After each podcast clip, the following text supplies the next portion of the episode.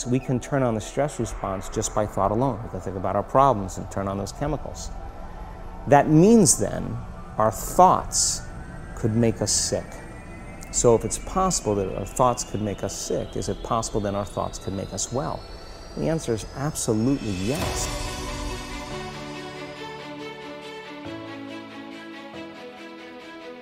You're listening to the Weekly Call podcast with Austin, Amber, and John. Welcome. It's enormously important that you do have the right friends. If they make you a better person than you otherwise would be, that's the ultimate gift. It deals, for the most part, with success. It deals with people who you started your life off with and what success does to them. People look at you strange saying you changed, like you worked that hard to stay the same. Like you're doing all this for a reason. Remind yourself this fight that you're in, this is what will make you stronger. Hey guys, welcome back to another episode of the Weekly Call podcast. We've got Amber in Toronto, Ontario, Gabe in Wakefield, Quebec, Austin in Aylmer, Quebec. Forgot where I was for a second. And uh, it's all the John, smoke. John that's, a, that's an El, that's an Aylmer thing. That's John an Aylmer and, thing. That's John, all the goddamn smoke from the fires going straight to his. John is in Vancouver, BC, having just attended the UFC event in Vancouver last night. John, how the hell was that? It was fantastic. I went with Corey and his beautiful wife Emily, and as well as Trisha. It was great, uh, amazing energy. It's so cool to see like how cool, like just how into the event people get, you know? Mm-hmm. And, you know, there's, yeah, it was just a really like mindful experience for me, you know, because you're just, you're there and you, it's so hard to not just be sucked into it, you know? Like there's, you know, the, there's the madness of crowds that you can mindfully participate in. Yes, know? yes, yes. Yeah, there was and, there was a moment like that when uh when I was at the Berkshire meeting I was just like, yeah. whoa, and then and then I just like meditated for like a second, and I was like, I've uh, never in my life was mindful in a crowd. I just became yeah. crowd. You know, it's crazy. No, being being one of the few mindful people in a crowd is very fun. It's, it's actually very fun. Yeah, yeah, you can kind of be aware of it. Yeah, yeah. No, it was good. I really enjoyed it. Um, there was you know Amanda can Nunes retired. Hear? Oh, sorry. Yeah, yeah. Yeah, Amanda Nunes retired, which was yeah, huge. dude. I, saw goes that down clip. as she goes down as I mean, like honestly, it was so dominant. It was just absolutely insane. And and I've I've been following her career, you know, like since the beginning of it, in the sense that she when she kind of busted into the UFC scene, I, I that's when I became a UFC fan. Like, it just oh, happened to coincide. Yeah. So I've watched her entire career, and you know, Trisha and I like we're you know huge fans of Amanda Nunes. Um, probably one of Trisha's favorite fighters, I would say. And just every time we fight or she fights, you know, with the exception of when she lost to Penny that one time, 3 mm-hmm. three fights ago, it's like, man, every time I see her fight, I'm just like, man, this, she's just like, there's levels to this, you know, there's just, there's just different levels and, and, and there's like four between her and every other fighter. Like, it's just, it's a different thing. Was she, un- and, was she undefeated? Uh, no, she had lost. She's she's lost before many times actually. Oh. Like early in her career, and then she lost as a champion. She's only lost once, and then she like instantly revenged it in like the most dominant way. But mm-hmm. you know, I think that one of the things that I've seen with Amanda Nunes and a lot of fighters too. I mean, um, unlike some forms of compounding. There's like the compounding of your skill mixed with the decay of your body, right? And so there's the, you know, when you're in your prime, it's when I think when people say in your prime in sports, I think, you know, the mental model I, you know, bring from investing over to this is like, it's that, it's that perfect point where your body has just peaked before it you know it's going to go over the edge you know co- convexing back into decline mm. and you're and you've and you've achieved maximum compounding of your skills. Like that's your yeah. prime. And there's in the UFC, there's like two to three years where you just have like that bam, just that that pop, right? And we Dude, she, she's retiring at such a great time. And mm-hmm. and you know, some sports obviously you can kind of go further, you know, because because the the amount your body decays doesn't as matter. Like you know, golf, I feel like you can compound your skill over a longer period of time. Yeah, golf is something. But then you your decay doesn't matter with age. as much. No, but yeah, but you but you but you still decay over time. Like, yeah, you know, yeah, like yeah. Phil, if Phil Nicholson, Phil Nicholson had his yeah. Mickelson had his skill that he has now, but his his twenty year old, twenty five year old body, obviously yeah, he'd be a better yeah, player. Yeah. But in some sports, the decay doesn't matter as much. In investing, you don't need your body right as much, right? You just need your mind. And so that's where you see Charlie Munger at like 99 years old, who's just still slaying the game, right? Yeah. Mm-hmm. And, and phrases, and phrases like uh, Warren Buffett saying, "Oh, I've been looking at this company for sixty years." yeah, I know it's so funny, right? Yeah. Uh, John, I think we need to go to a UFC event the next time it comes to to Canada. Hopefully, it comes to Toronto and it's on the East well, Coast. so I would love so, to go to.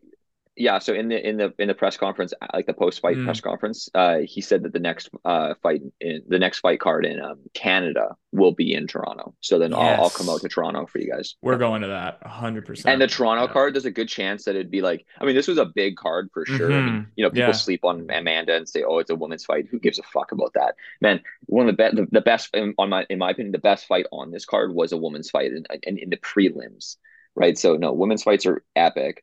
Um, but either way, when they go to Toronto, there's a good chance that would be a m- massive fight, and I wouldn't be surprised if they did fucking Charles, in, in, in, like Islam, because Mm. man, I'm telling you right now, like I thought I was in fucking Brazil when Charles came Really? out. Like, oh, dude, I, I had to cover my ears. It was so fucking loud. Like Trisha was like, like was basically just like trying to like, you know, like, like, like, full fingers in the ear, like trying to like block it up. So goddamn Wow. loud in there. And when Charles won, and he was, sta- I have a photo of, him, he was standing on top of the ring, and he's basically just like, I'm the fucking man, dude. The whole arena, like, it, like your ears were ringing. It was so fucking loud in there. Everyone, you know, there's Brazilian flags flying everywhere. It's just fucking. It was like it was one of the coolest experiences I've ever seen, and it was just so cool to see Charles, who's such a fucking great human as well. Like just a, such a clean class act. Like you know, after his walk in, his walk in starts off so slow. It's because it's kind of like classical music, like Brazilian, and then by the time he gets in there, like he must have timed it. Fucking gets into the thing, and it's just like it's just you know the the the violins are coming in. It's just it was just so energetic in there.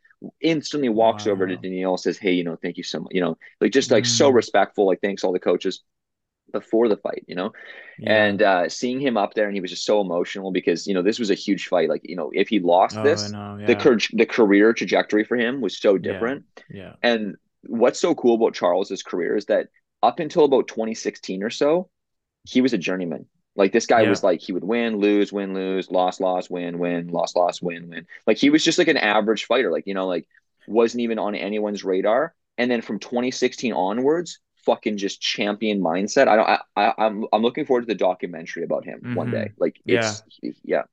Yeah, like you don't see many people of his caliber really. Like if he wants to be in the same conversation as like Khabib and Conor and Izzy, like none of them have like above like four or five losses. He's got almost ten. You know, like you can see he's he's, he's gone through some. yeah shit. man and you know and, and one of the things that and, and there's there's a business uh, analogy to this too is that the ability to you know obviously handle adversity is for obvious reasons but it's not even Mhm. necessarily handle adversity because you know handling adversity is uh is you're still in the fight you know like handling adversity is like you know it's like having a rough day and like still like finishing Mhm. strong right or like adversity is like you you have shit hit the fan and you still have a good outcome right Yeah. but what a lot of people don't talk about in business is is uh you know especially as an entrepreneur is like legitimate just failures like Yeah. legitimately you, you you fucked up you made a bad decision or like you you you, had, you just legitimately just had a bad outcome this is like you get to the end of your student works you know year and you're like oh like i actually just completely missed my goal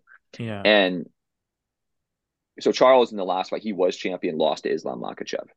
so this was a key Mm. fight for him because it's like how do you bounce back like how do you hand that mindset right like how do Yeah, you go from having like a legitimately bad booking week and then uh, how do you perform the next week right and i mean he was flawless. Knocked Yeah. knocked out Deal Neal Darnu- Dariush in the first round. I mean that guy's a just a world killer. So i just i love seeing that kind of thing. And i've and i've always been a huge fan of the ufc for that reason. I've always watched dana white's press conferences for that reason. I really like there's so many lessons and life lessons you can see just in the course of one fight. And you can see you know w- during the you, you even seen during the walkout like some people's Mhm. mentality coming into it you know like the arrogance and you're like oh okay i wonder what's going to go on there i mean you know you can't always you know you're not going to predict a Yeah. fight based on a walkout but Yeah. you can kind of see like the different mindsets and it's like yeah obviously they're going to show up and they're fighting but i would say there's so many other like um and, and this is the same in business too like you know people say oh it's the estimate or it's the initial call or it's the Yeah. you know Yeah. it's yeah. the hiring but the actually i think the one of the more important battles that you never see is the mental game right like it's it's that it's that war Well, that's the one thing about fighting. UFC that like it it almost becomes more evident that the mental component is so so important. Like you can see how in some Yeah. cases when a when a fighter is walking out and he's coming into the cage, you can just see it in their body and their energy. Like if they're if yeah. they if they have their tail between their legs or if they're like, let's fucking go. Well, like, even during the fight, you can see yeah. that decline, right? Yeah. And like and, my, uh, my, yeah. my, my, my buddy and I would always try if we're watching a UFC event together, we, we would just pick the winner based off of how they look coming out, like yeah. their energy. Like it's, it's almost, I, I don't want to like say it's a hundred percent, but if you, if you don't know UFC and you just watch people walking out, like I'm pretty sure you could get about 50% right. Like just I think so. Yeah. I think so. I mean, it gets into the, I, I uh, just disclaimer. I wouldn't bet on UFC no, fights no. period, but also don't use the strategy because there is an odds factor too. Like mm-hmm. you could, you could, st- you can win more than 50% of your bets and still actually, yeah. you know, lose money. Yeah. So, um, no, you, you hit on the nail, man. But I mean, like, you know, like for, but even like for business, you know, it's like, it's such an underrated thing because I know a lot of individuals who are very skilled, and you know, Amber, I'm sure that you see the same thing. Like, you know, not I don't know so much with your clientele per se, because I mean, I would imagine a lot of them. Um, I know, I guess that all of them would actually it would be just a mindset thing. Never mind, what the fuck am I talking about?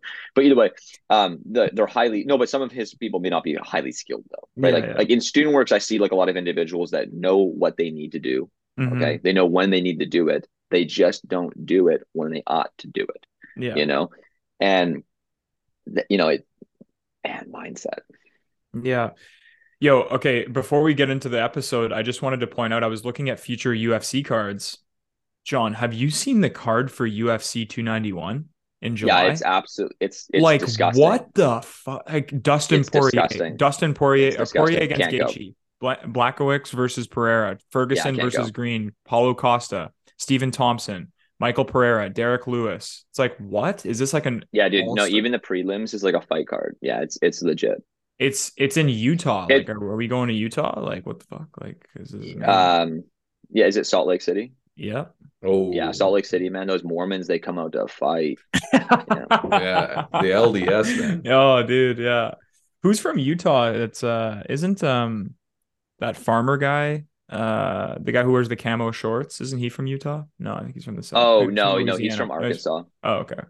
Um Okay, so we said last week, we posted all over our social media. This week is an Ask Us Anything. I looked it up for fun. The last Ask Us Anything we did was episode 79, December 14th, 2020. Mm. So uh this will be fun.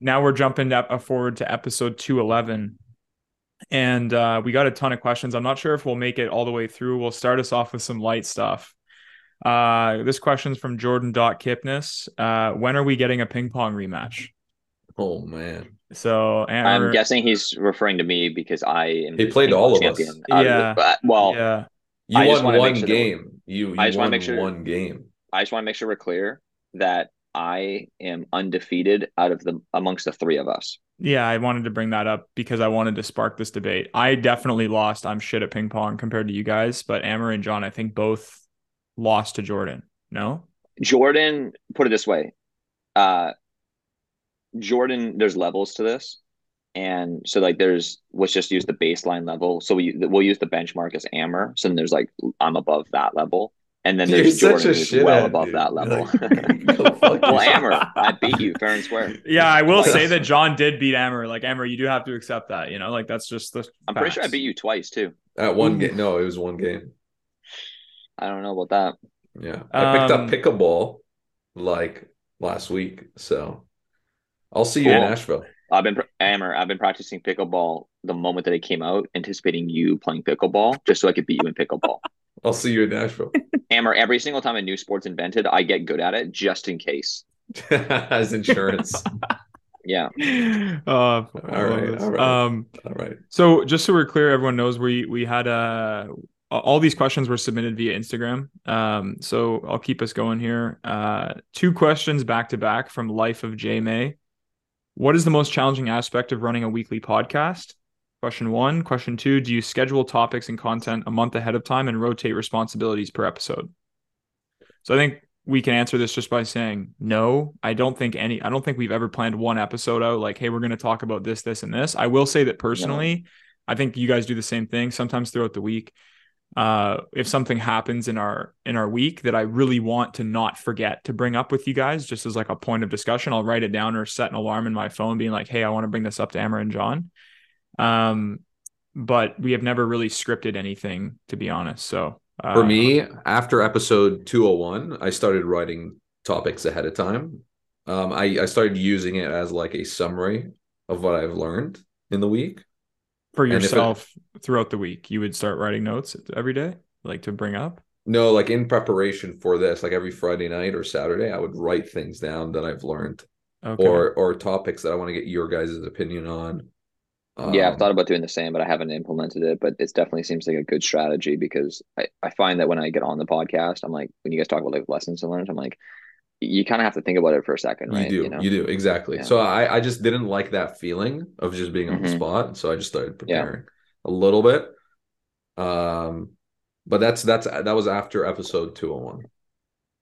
Yeah, and I think that um Life of Jay May is a friend of mine. He uh he actually runs a really cool business. He uh he he owns essentially what's like a virtual car dealership. So he doesn't really have a physical location, but he essentially is a broker for cars. So mm. if you're in the vehicle if you're in the mm. market for looking for a vehicle, um then he will go help you find that vehicle at the lowest possible price that's available in the market because he used to I, his mm. story is something like I don't want to butcher it so maybe he's going to text me saying I got this all wrong but he used to work in the automotive industry, but the automotive industry is all franchised. And so franchises buy vehicles from the manufacturer and then sell it at a markup, right? So when you walk into a dealership, the deal the, the salesmen at the dealership are trying to fit you to a vehicle they already purchased and are on their liability. Like they, they, they own that vehicle, they're trying to move it for a profit. So they're just trying to fit the people that walk into the door to something they have on their fleet. Whereas the other way around is that like if you go into this, his company's called Auto Agents. If you go into you know work with them they're going to help you find any vehicle you want at the cheapest price that's available for sale either in an auction or you know even something like finding it in a private sale or through a dealership. So and then they'll sell your car as well for you. So it's like a buy and sell. It's almost like a hmm. realtor mm. but for cars. So i've i've bought and sold three or four vehicles through them for personal and business. And he was talking to me about starting a podcast too. So i think these are mm. use uh, use code delayed discounting at checkout and yeah, uh, exactly. And Jay, I expect the one percent kickback. Yeah, exactly. Yeah, yeah, yeah, yeah. no. Um, cool businessman. I hope. Uh, yeah. Yeah, I think he's got. he's out manage east, it well. He's out east and out west. I think he's in Ottawa and Vancouver. Yeah, the only the only issue though is well, be a capital light business, but it seems like the spread would get arbitraged away over time. Yeah, possible. Um, Next question from Cameron underscore Shell seventy nine. How did y'all get so handsome? Um, thanks, Cameron. um, good sleep. Hydration. Amber's got that. Yeah, Amber's got that beard oil. You know, like that goes a long way. no. I mean, yeah, just good sleep. We take care of our health. Yeah. Um, Aiden French. Do you guys think John looks like Viktor Hovland? Do you guys know who Viktor Hovland is? No. like I've heard I, the name. I think that he's a PGA golfer. Um Oh, I've I've heard of this guy. I don't think I look like him. Viktor Hovland. No, I think if you showed no. a photo, maybe I'd change my mind, but I don't think so. I think I've seen this guy. No. I wouldn't say so at all. I would say kind of. Like the one in the ping hat right there, oh, like the one that's with the white background. Yeah, I'd say like kind of. He looks way more European than John, though. Yeah, I was gonna say I, I don't. Yeah, I look American. He looks European. Yeah, exactly. Yeah, I would say so. Close. Aiden French, I'd say like a four out of ten on that uh, on that matchup. Uh, question from Fernando Vinuz Vinueza. Uh, John, have you become less stoic or just preach it less?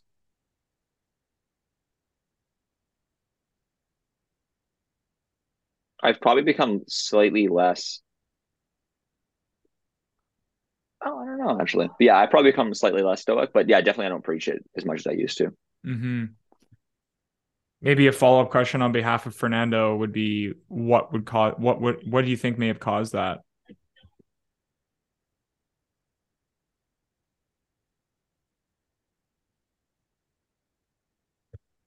Well, I mean, I I just started living. Like, I mean, I I, I mean, I stopped trying to preach it to other people and to just yeah. try to be an example of like, hey, like, you know, I mean, handling adversity and things like that. I would say this. I would say that um the the challenges that I'm facing are far greater than they've ever been. but my ability to handle them is far greater as well. Mm.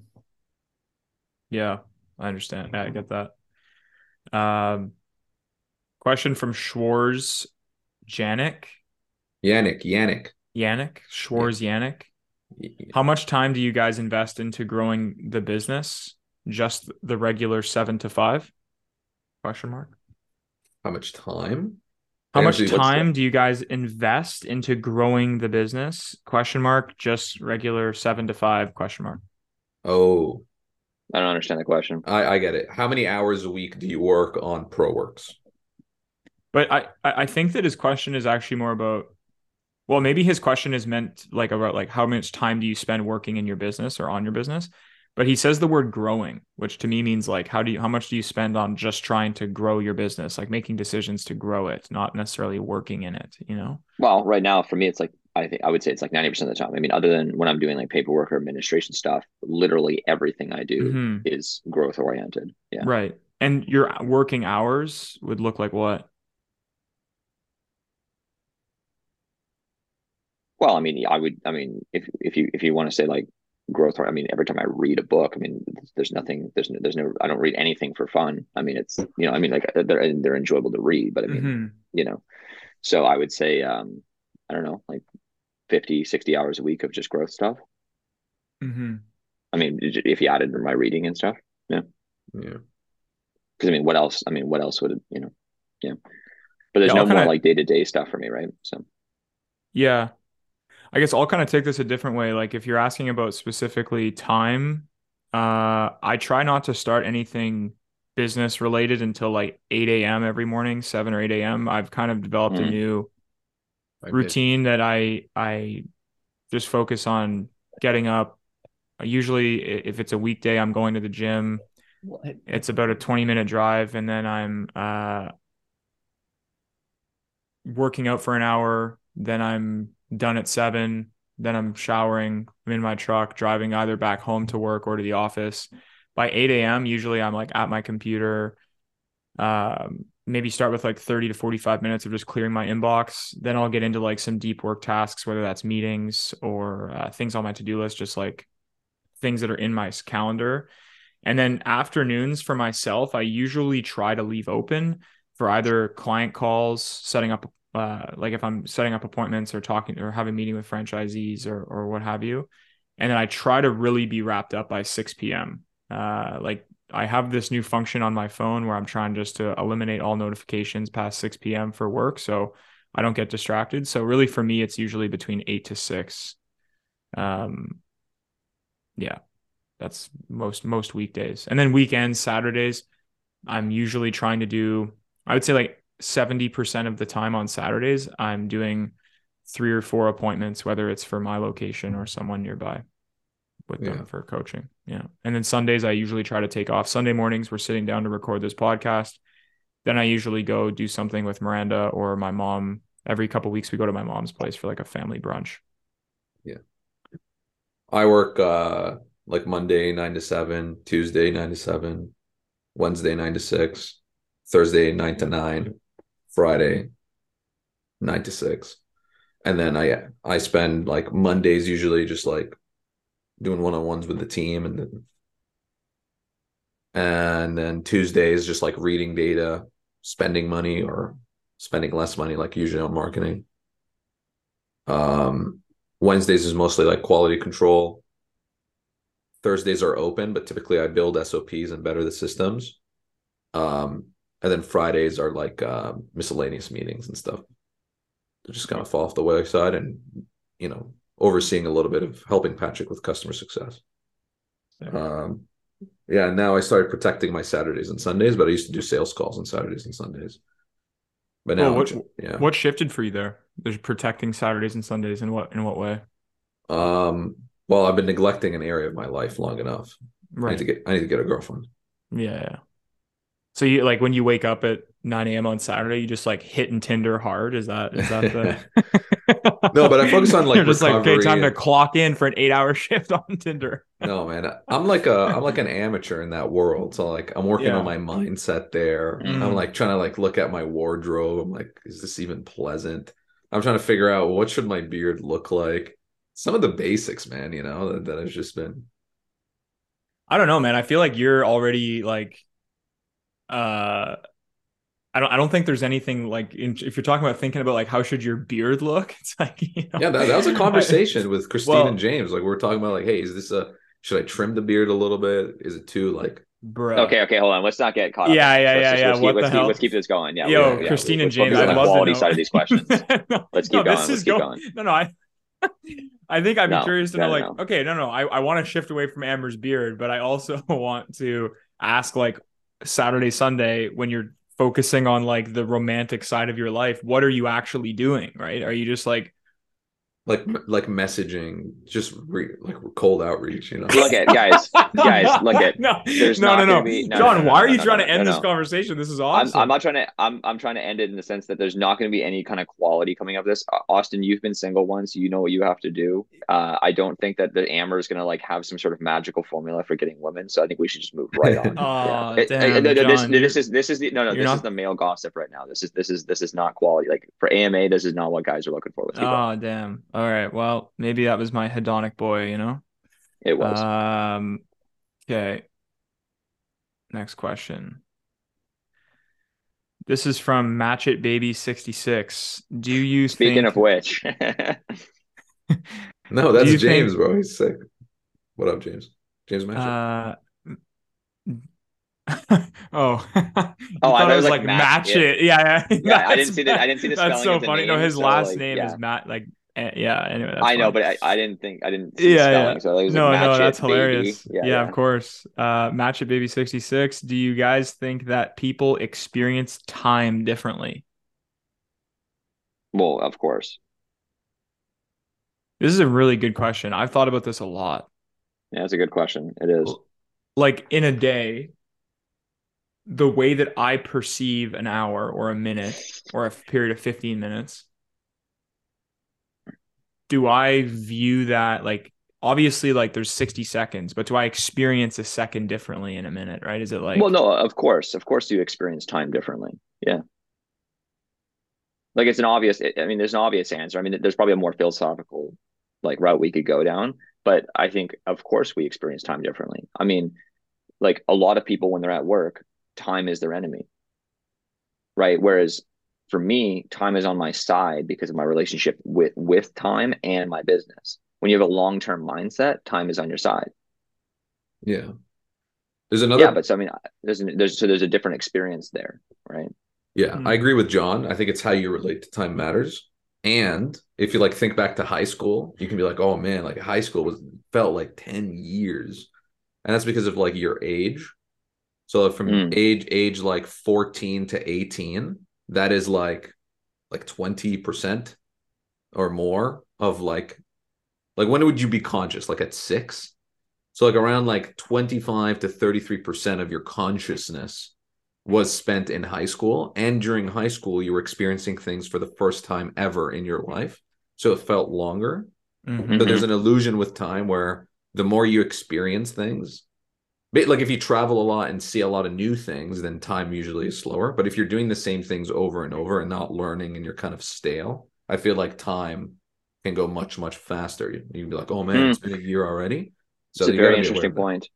Yeah, that's a very interesting point. I mean, that's maybe one of the reasons why entre- entrepreneurship is, or you know business business is so fun because you're always doing so many new things that So it kind of extends time to some degree, right? And then like similar to what you're saying, Amber, like you um your age if you're doing the same things in business repetitively, you, you depending on what it is, um, although, the, but even in saying that though, Amber, there's actually a dichotomy there because I see what there's the discipline, there's yeah, there's the discipline and the repetitiveness of the actions, but then there's different puzzles. You know, like, like for example, like reading like a, a an annual report is a fairly similar experience from company to company, but each company is so different, right? And so that in of itself keep, keeps it, you know, and that's one of the things that people like uh, people like about painting, right? Is that you know employees like about painting is that each home is a different puzzle right? So Correct. so there's there's probably something said to be said about that about mastery is finding that sweet so- sweet sweet spot between why maybe that is mastery. Mastery is when when time no longer exists right? Well, flow state can be achieved when something is just tough enough that you know how to do it, but it's not easy enough where it's like this is too easy. So no, no, but I'm not talking about I'm not talking about flow state though. But in flow state, time just disappears. Yeah, fair enough. Okay. Yeah. There's a good cool video about this called Time by Vsauce. If you want There's also a really good book called Flow by a last name that is so absurd I'm not even gonna try and pronounce it. Oh yeah. But that's about flow state, right? It is. It's by a Czech, uh, a Czechoslovakian, and you should yeah. look up this is the word flow. It's he's the guy who actually founded this. He's the one that coined the term flow, flow state. Like that comes from this individual. Yeah. And uh, yeah, for sure. Well.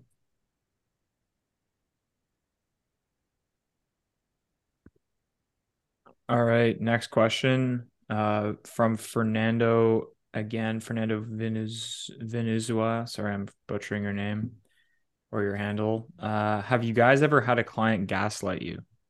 What does that mean? What's gaslight? Yeah, I feel okay. like we should look that up because a lot of I hear the term a lot. I've never heard gaslight, an actual definition for for this. I want to look it up, but from what I understand, gaslighting is basically when you tr- when you make someone. It's a form of psychological manipulation in which the abuser attempts to sow self doubt and confusion in their victim's mind. So basically, like a, a classic example is like this: you can gaslight someone by saying they have a memory of something happening and you could just gaslight them by saying like no that didn't happen. You're crazy right? And then getting oh, them yeah. to sort of be hmm. like to the point is that gaslighting actually, that is we yeah, need because, we get a definition of gaslighting up here because I, I thought gaslighting was like interesting. I thought gaslighting was like getting someone going on a topic. Wow okay never mind. Yes. So the answer is yes. I've had a client yeah, try to do this and if you have good systems like a clear contract, a clear expectation document, and some before and after photos of the project of like what were the con- other contractors' mistakes and what was yours, you're pretty much invincible. Yeah, obviously expectation setting and what Amber just said about contract. But I I would also say that I I I, uh, I think during the sales process, I think a lot of times you, you can, can, kind of see. Out. Yeah, you can see certain individuals who are kind of looking for easy prey, like on a price side, you know. Yes. And I think there's a lot of like, I, I experience it more from the male side, which may not necessarily mean that there's not females doing this, but maybe my ability to read the female versus the male side of this this form of manipulation is just not adequate. But nonetheless, I do find that there is certain, like let's say, like very uh, passive aggressive males on an initial call that mm. uh, that would use this. Yeah. Gabe, can you click on that little drop down where it was going to show a uh, on the on the main page again? Sorry, the example. Yeah, think about how you might go about eroding someone's sense of reality. That's a really efforts to hide important details, lie about one's own actions, and control the narrative. But I just want to see like a, like an actual description of like a, a situational example of gaslighting. Well, it's like uh, John saying he beat me at ping pong, and then I'd be like, "No, you didn't, man. Like Austin was there. No, you didn't." And and then well, Austin I was using like, gaslighting when I was like, "Oh, I think it was twice." You know oh there you go. there you go. Yeah. i never said that. I did that because i love you. I don't know why you're making such a big deal of this. You're being overly sensitive. You're you're being dramatic. You are not the you are the issue not me. If you loved me you would x. These are a lot of them around you like relationships? crazy. but yeah. Okay yeah, well we're good we're good yeah. anyways ah, we're good. yeah interesting. Yeah i'm trying to think. Michel prévost.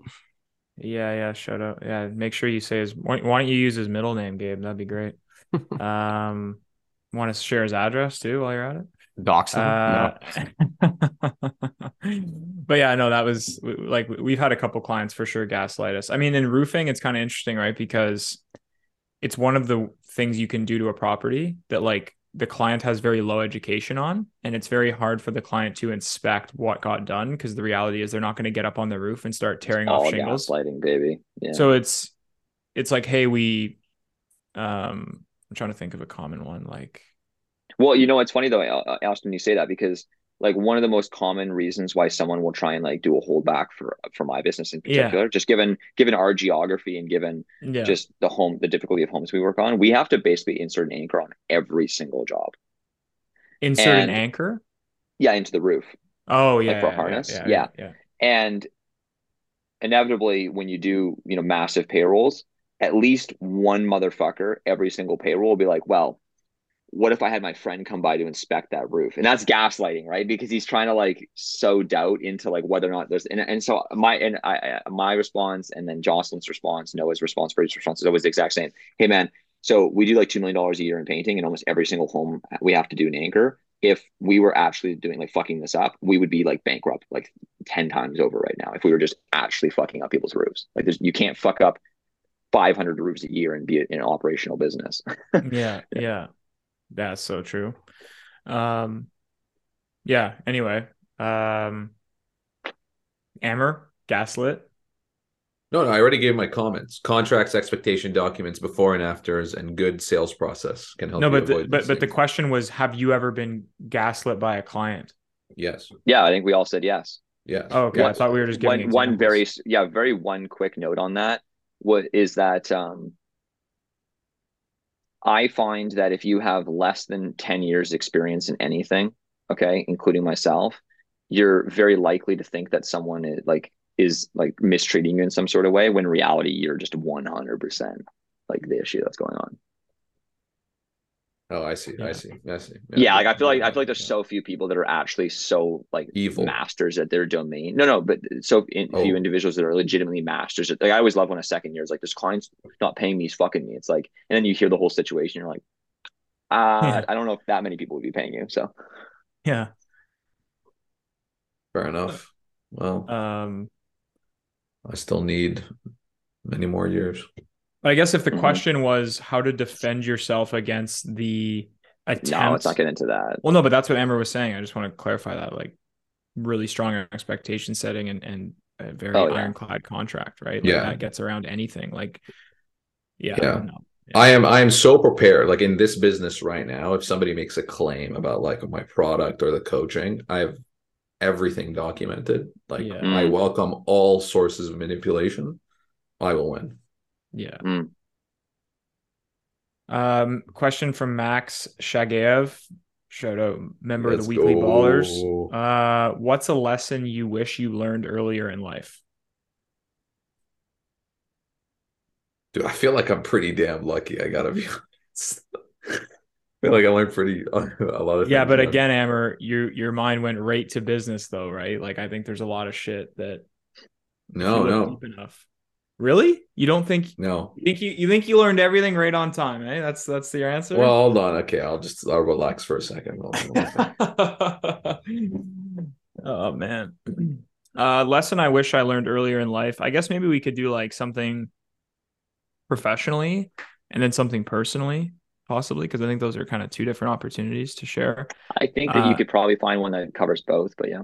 Mm, okay, let me think then. Because otherwise, we're doing six shares right now. That'd be that'd be way too much. I agree. Uh,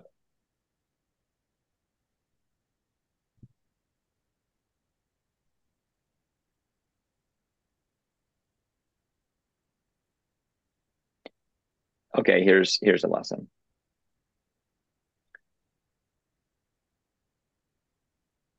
I, the lesson that I wish that I had learned a lot earlier.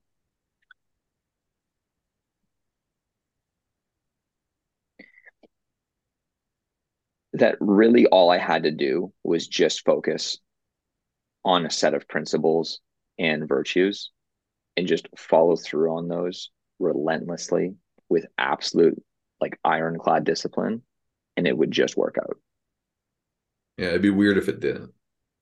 Yeah, yeah, because I mean, there's a few different mental models there. One, there's the if you want if you want something, the easiest way to do it is to deserve it. And I just, you know, you could you could say I'm just a optimist here, but I just I really do think that good things happen to good people, you know, in, in the long run, of course. And um, there's obviously the volatility of anything, you know. So on a week to week basis, you know, you can't you're not going to have necessarily the results you want. But I think that um, you know, and, and one of the virtues that comes to mind specifically for someone like Max is resolve. Is in resolve the, the, the best definition, definition I've ever found of it is uh, Benjamin Franklin's, and it goes: resolve is knowing what you need to do when you need to do it, and doing it when you ought to. And I really like that because when I was younger, like so, like eighteen to like twenty three, even though I knew everything I needed to do to achieve mastery in the thing that I wanted to do, I would always find something else that I could focus my energy on another business, another opportunity, just something rather than just picking one thing and getting really, really good at it. right? And um, yeah, I wish I learned that earlier because I would be a lot further ahead if I was adding those extra reps earlier on. Like imagine if you're in the gym and your strategy for working out is that you just can't, you know, rather than just doing like, okay, here's my rest, here's my set, here's my rest, here's my set. Imagine if you're just jumping around the gym, right? And that's how a lot of young business people are. They're just jumping around the gym, just sampling every little workout rather than just boom, boom, boom. And then progressive overloading. Yeah. I mean, I wish I kind of learned accounting and math earlier. Like that's not really I, a lesson; that's a skill. Well, the but fair play lesson. No, but fair, no fair play. I mean, I, I pick that. I mean, because I agree. I, I, me too, to be honest. Yeah. And uh yeah, relationships are everything. That's that's kind of like the other lesson I learned. Yeah. yeah. I wish yeah, I learned who like you do a, business with.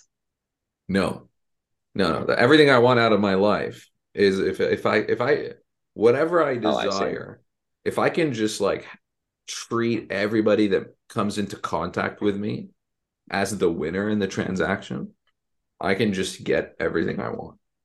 Yeah, interesting. Yeah, win-win relationships are easier. Yeah. They're so much easier in the long run, hey, because um, I love that point, Amber, because um, if someone walks away from experience with you feeling like the loser, they're never going to come back to do business with you. They're never, you know, especially and women too, right? I mean, obviously, like if they feel like they got used by you or something like that, there's no, you know, there's no, yeah. they're not going to refer you. There's no, yeah, yeah there's yeah. no friendship, you know. And uh, yeah, I think ha- giving people a positive experience in all aspects of your life, but also making sure that whatever business transactions you're doing, or even like friendship and things like that, because yeah, man, I 100% agree. And I think people actually, I think so many narcissistic and very like Machiavellian people that's what they miss is that they they are always going for short-term gains, not realizing what they're giving up in the long run. I mean, if you look at Charlie yeah. Munger and Warren Buffett's yeah. relationship, I mean, man, like think about all of the the wealth they generated at the back end of the relationship. And I see people in the way they do business. I'm like, man, you're just never gonna have that really, you know? Yeah. In middle school, yeah. I used to because I used to be like a one-time transaction expert. Like if I wanted to yeah, force one time transaction, this was in middle school. I was like 12 and I would like find pencils on the floor and I would like clean them up, refurbish them. And then when exam season came around and people would need pencils, I'd sell them at like a toonie a piece because like they were like trying to get to class. So everybody would feel robbed after the transaction. That's and, uh, so jokes, dude. but like I got my toonies, and when when pizza day came around, dude, that dude, is such an Amber move, bro. Wow. What are you talking about? No, That's it's awesome. not an Amber. No, no, no, no, not an Amber just, move. Okay, okay. That's an Amber story. Yeah, yeah, middle yeah, That's an Amber. Yeah. That, that was no, no. Sorry, I should say that's like that not, was, not like yeah. yeah. Sorry, it's not like you now. It's just it's just funny to think yeah, of like you doing that. You know, it's like yeah. But then, uh but yeah, not a yeah, people were just icky around me. And I'm like, yeah, I'm entering high school with a different mindset. And uh valedictorian, baby. That's what I wanted. And I'm like, I'll treat everybody better. Boom. And then I had to relearn well, that's that so lesson. true, man. You see that in business, man. You see a lot of guys and they only, you know, they only have one, you know, they do one business partner at a time, you know. It's like you look at their, you know, you look like a 10 year track record. And it's like, how come you have like no friends older than like how come you've had no friends for more than five years how come you have no how come every time you do business it's always with new business partners right like you know what yeah. i mean like that's something to look for yeah i would say that a lesson that i wish i learned earlier in life is that very very very very few things are actually personal. And oh yeah it's a good one yeah. what i mean by that is apart from my family or like my mom or my dad or my sister or Miranda like telling me that I am good or bad at things or giving me feedback or you know if if there was a harsh reality I needed to face from people that I truly cared about and would die for I think that would be personal um mm. business is not like feedback from clients has nothing to do with me as an individual. You know, um, it's certainly an opportunity to improve, right? If there's negative feedback from a client or positive feedback from a client, there's no value in attributing negative or positive feedback in business to your own self worth. Mm. And I did that for years, like at least four to five years. I was living and Mm. dying by the customer satisfaction rating of my business because I essentially, Mm. I essentially looked at that like a self worth score. You know, like Mm. I am in business, therefore I am opening up myself to play a larger game of feedback for myself individually. And that became a really fucking slippery slope because, you know, you have a project go really well, you know, you're like, fuck, like, yeah, you know, I, I did really well. This is awesome. And you feel, you know, you're up here mentally, right? And and then it just makes any sort of net, even something extremely minor, right? Like, yo, in my first year of running a painting business, a mm-hmm. client literally could have said to me, Austin, you painted, you're and you, you and your crew, like 9.5 out of 10, awesome service. House looks amazing. This look like couldn't be happier. Just this one thing. If maybe you put down a drop sheet on the uh, on the deck, like there's maybe a few tiny little tiny specks of white paint, literally not even a big deal. But I just wanted to let you know so that you don't do it again. It's like, damn, I'm I'm I'm thinking about that for days. Yeah, Like that's yeah. like negative, like and and it, and it sounds ridiculous, right? But that's No. really where my mental space was for the first like three to four years of running a business. Mm. I was so obsessed with perfection, but almost from like a cynical, maybe it was even egotistic. I don't know. Austin, do you know the, do you know Right. why I got a production manager? It was because I would be so emotionally disabled when a customer would say that that I'm like, if if I just created ignorance about what was happening and just had somebody else take that on, Mm. maybe I can sleep at night. Wow, dude. Wow. yeah. I just recognized how Emotionally disabled. I just was so bad at that shit. like I you was were the same as what you're saying. Yes, like you were okay. Yeah, yeah, yeah, yeah, yeah. I'm like, Well, it is interesting too because there's two there's two things that come to mind there. One, a mental model that can be applied is that you do feel losses greater than you feel gains. Hundred right? percent. Yeah, of course. and Yeah, so so there's that aspect of not wanting you know so that you know obviously you're gonna you're gonna feel that negative um, client response way more than any kind of positive uh, the other thing that i also think is just something that kind of a word of caution when people hear you know that you know and, and not get so emotionally you know not take it so personally i think that there's a tendency for people whenever they hear don't take it personally or or you know anytime there's kind of any kind of mention of this whole like positive slash negative thing, you know, and there's like the don't, you know, don't think as much about the negative, you know, don't take it personally. I find that people do that only with the negative side. So like they'll still like bank all of the wins, but then they just ignore all of the losses. It's like, no, no, that's not what That's- we're saying. no, but I, I actually think that's like impossible then. Yeah. Um, no, but I think, but I hear people trying to do that though. Like, like, Oh, like, for yeah, example, yeah. like, the, like everyone's instant. Like, I'll give you another example. Like, everyone's. Uh, it just seems like unanimously, everyone's initial attempt or impression of meditation is to eliminate negative thoughts. Oh. And you know what I'm saying? But like, but at no point in time are they focusing on like, well, what about the Eliminating positive, ones? thoughts? Yeah. No, not even elevating. Just Eliminating, not necess- eliminating, eliminating. All yeah, eliminate. Yeah, yeah, yeah, yeah, yeah. Exactly. Right. So, well, not even no, but no, but not even eliminating thoughts. Actually, just not placing any kind of value on any of them and just accepting them as they are as a state of presence. Right. Yeah. So, I just the word of caution is like when Austin says, you know, hey, lesson here. You know, don't think you know nothing's really personal. They don't have to take it personally. That qualifies for both, not just the negative. Yes. right? Yeah. Yeah. Yeah. Yeah.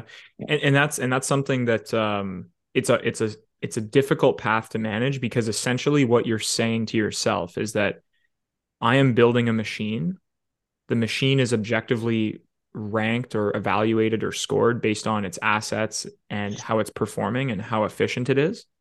You know, and and personal feedback from an individual to the business is just as important as an employee's feedback or you know like how we allocate capital or how we learn from other areas in the business right? Like just because it's a person talking to a person i can't let that hold more merit than a person realize like myself realizing something about my business and how i can improve the machine right? So not viewing Yeah. those not viewing those two things as different and one thing that i think i learned this um kind of in my third or fourth year of student works and maybe even throughout that third and fourth year was also still trying to hold on to that and then as i moved over to rydell like i think it just became and i started i started running like a larger business where there's many of our clients who I don't know personally. You know, like for example, Gabe will sell a job, Mark will manage the production of it, and I'm not speaking to clients directly. And then I realized that if I ever had to step in and talk to a client for whatever reason, it was automatically easier for me to do so, no matter what mm. the situation. And then I realized, mm. wow, that's just an example of how much I got in my own way based on yes. in the past. Very I was like, interesting what, about that. What was the what was the point? It's like, so what? Doesn't matter who sold a project. It doesn't matter who managed the project. It's like if I'm gonna let those circumstantial variables influence how those words then hit my ears, what am I doing? Yeah. You know? Well, it's very interesting. So, like, just a very trivial example. It's incredibly easy for me. Like, if Brady sends me some photos of a job and says, "Hey, man, um, you know, what should the standard be, or can we even do this project?" Mm-hmm. It's very easy for me to be like, "Oh, it's this standard," or "No, don't do that project. That, yeah. that's impossible." But as the sales rep, you're attached to the outcome because you want to get the sale, right? So you're just you're on the hunt mode where you're like, you know, 100%. he's trying to use like a you know a lower standard so you can book it at a lower price because you're more likely to book it versus you know that kind of thing.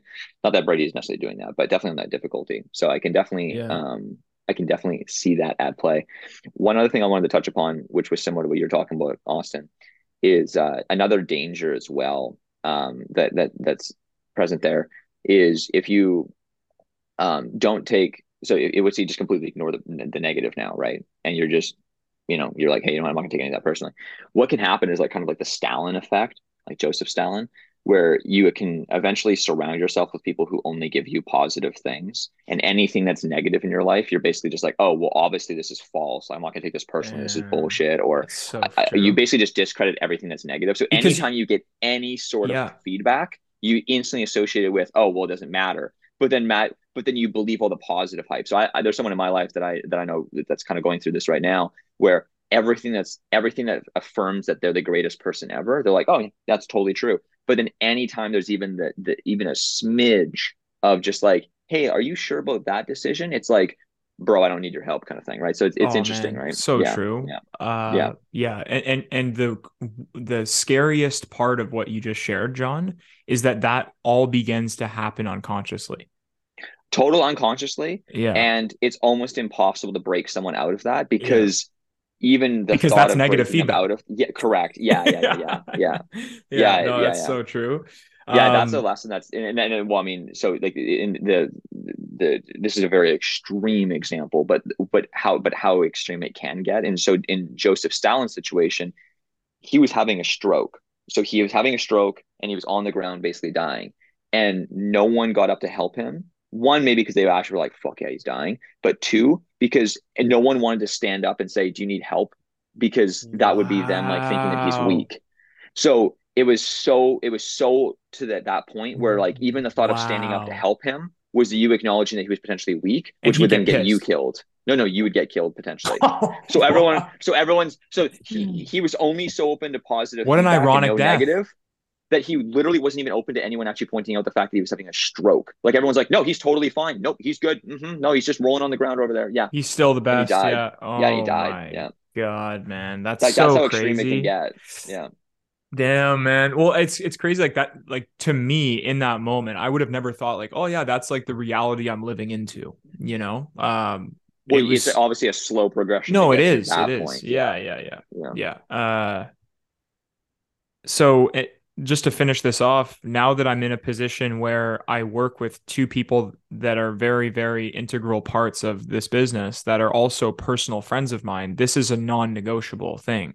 Mm. Right. Like Gabe is a close friend of mine. Mark is a close friend of mine. I care about them very deeply on a personal level, but there's always opportunity for them to, mm. um, like they're going to have feedback for me as a leader, as a business owner, and what I could do to serve them better professionally. Right and I mm-hmm. think it if I had that same mindset that I did in student works or like um, just my first few years of running a business, it would get really, really hard for me to well, actually into, listen. It would get to, to that point.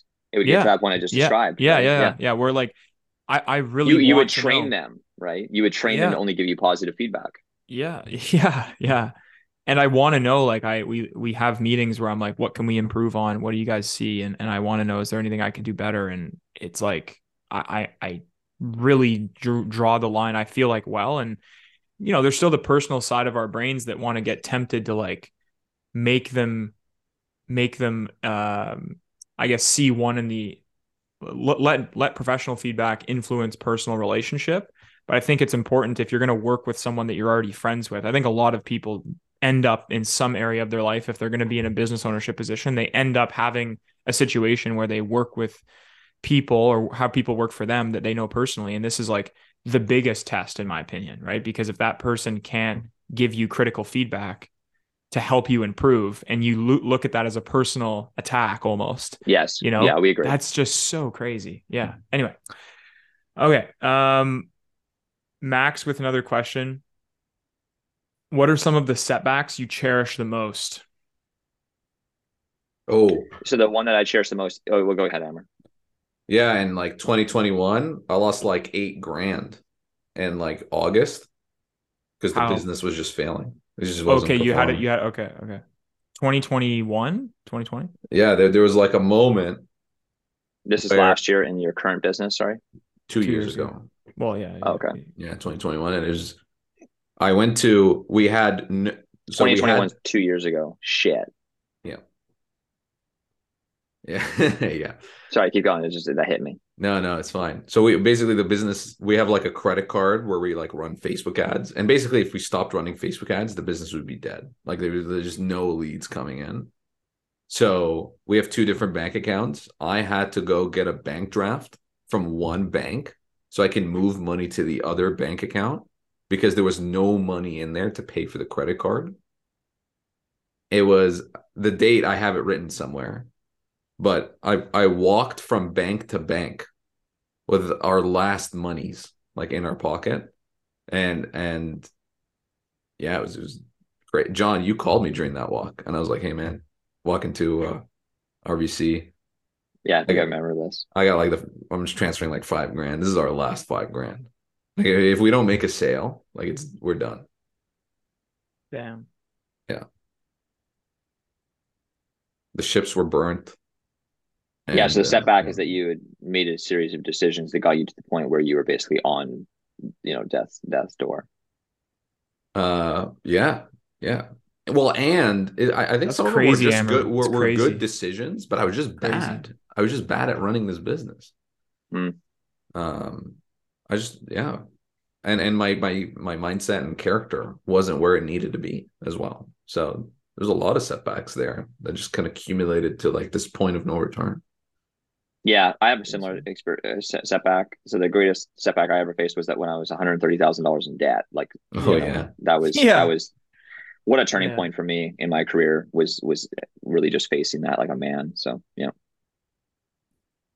Yeah, that's very true. Yeah, John, sometimes a lot of people, I don't think a lot of people that listen to the show uh, know that you were 138K in debt and now you're about 12 to 24 months away from being a liquid millionaire. Well, Less. sooner than that, but yeah. yeah, Yeah. less. So I just want to just highlight that. Like, we don't really talk about that a lot. Like, that, how much of that 130K in debt do you think led to you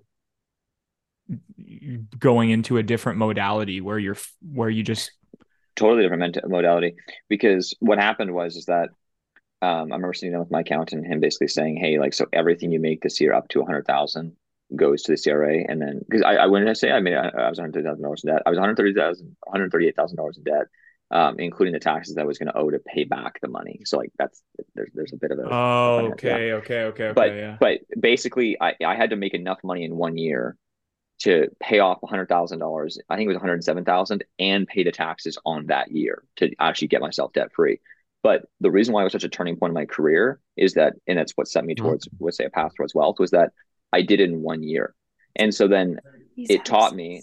that I was like, I was this thing where it was like Yo, Gabe, can you mute yourself, Bruh, please? I, I mean, that was like the creepiest fucking yeah, thing ever. Yeah, yeah. Um, so creepy. Gabe, Um, did you did you turn into a woman all of a sudden? I Yo, what the hell is that? Are you possessed right now, bro? there's only two kids in the building. Yeah. um, but either way, I, I because I paid it off in one year. I it, it really sucked. I mean, it felt good to pay off the taxes, but I was like, man, like, what if I all that was just going into my own pocket? So then, ever since then, I've basically always saved more than that amount. You know, so Yeah, yeah.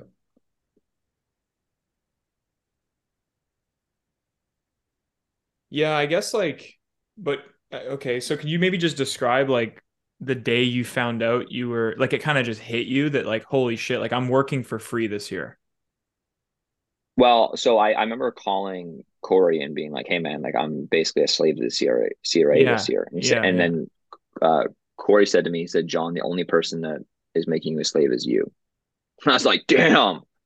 He's like, he's like, he's like, if you feel like you're a slave to CRA, he's like, that's on, that's on you. He's wow, like, shout out Corey. That's Yeah. just a slap of truth right across John's face. yeah, no, face. man. Well, and it was like, you know, well, it goes back to the whole like, you know, one of the earlier questions was like, John, like, are you less stoic or are you Yeah, preaching yeah, less? yeah. Well, yeah, but that was like that was like during a time of when I was preaching a lot of stoicism, and then here No, I am, no, like totally sure. just missing the boat, right? So. I think, yeah, it- like if anyone ever wants Wow. to see like, is John still a stoic? Just look at the results. Like look look at look at like how I live my life. Look at my my peace of mind. Look at you know you know so look at that kind of stuff. But during during that time though, I definitely had a bit of uh, cynicism towards um towards my experience because I was like, man, like I felt you know I just felt like I was a victim of some sort, you know, and you know, but Mhm. uh, but no, I gladly paid off my taxes, and I still think it's theft, but you know, nonetheless, I I, I took it like a man and just did it. yeah. Nice. I would say a setback that I cherish the most is my uh, g- getting diagnosed with an immune system disorder, which is essentially, as far as doctors can determine, was caused by an um, just a high amount of physiological stress. Is that episode two? Yeah, one I think actually one episode one. Let me let me confirm that.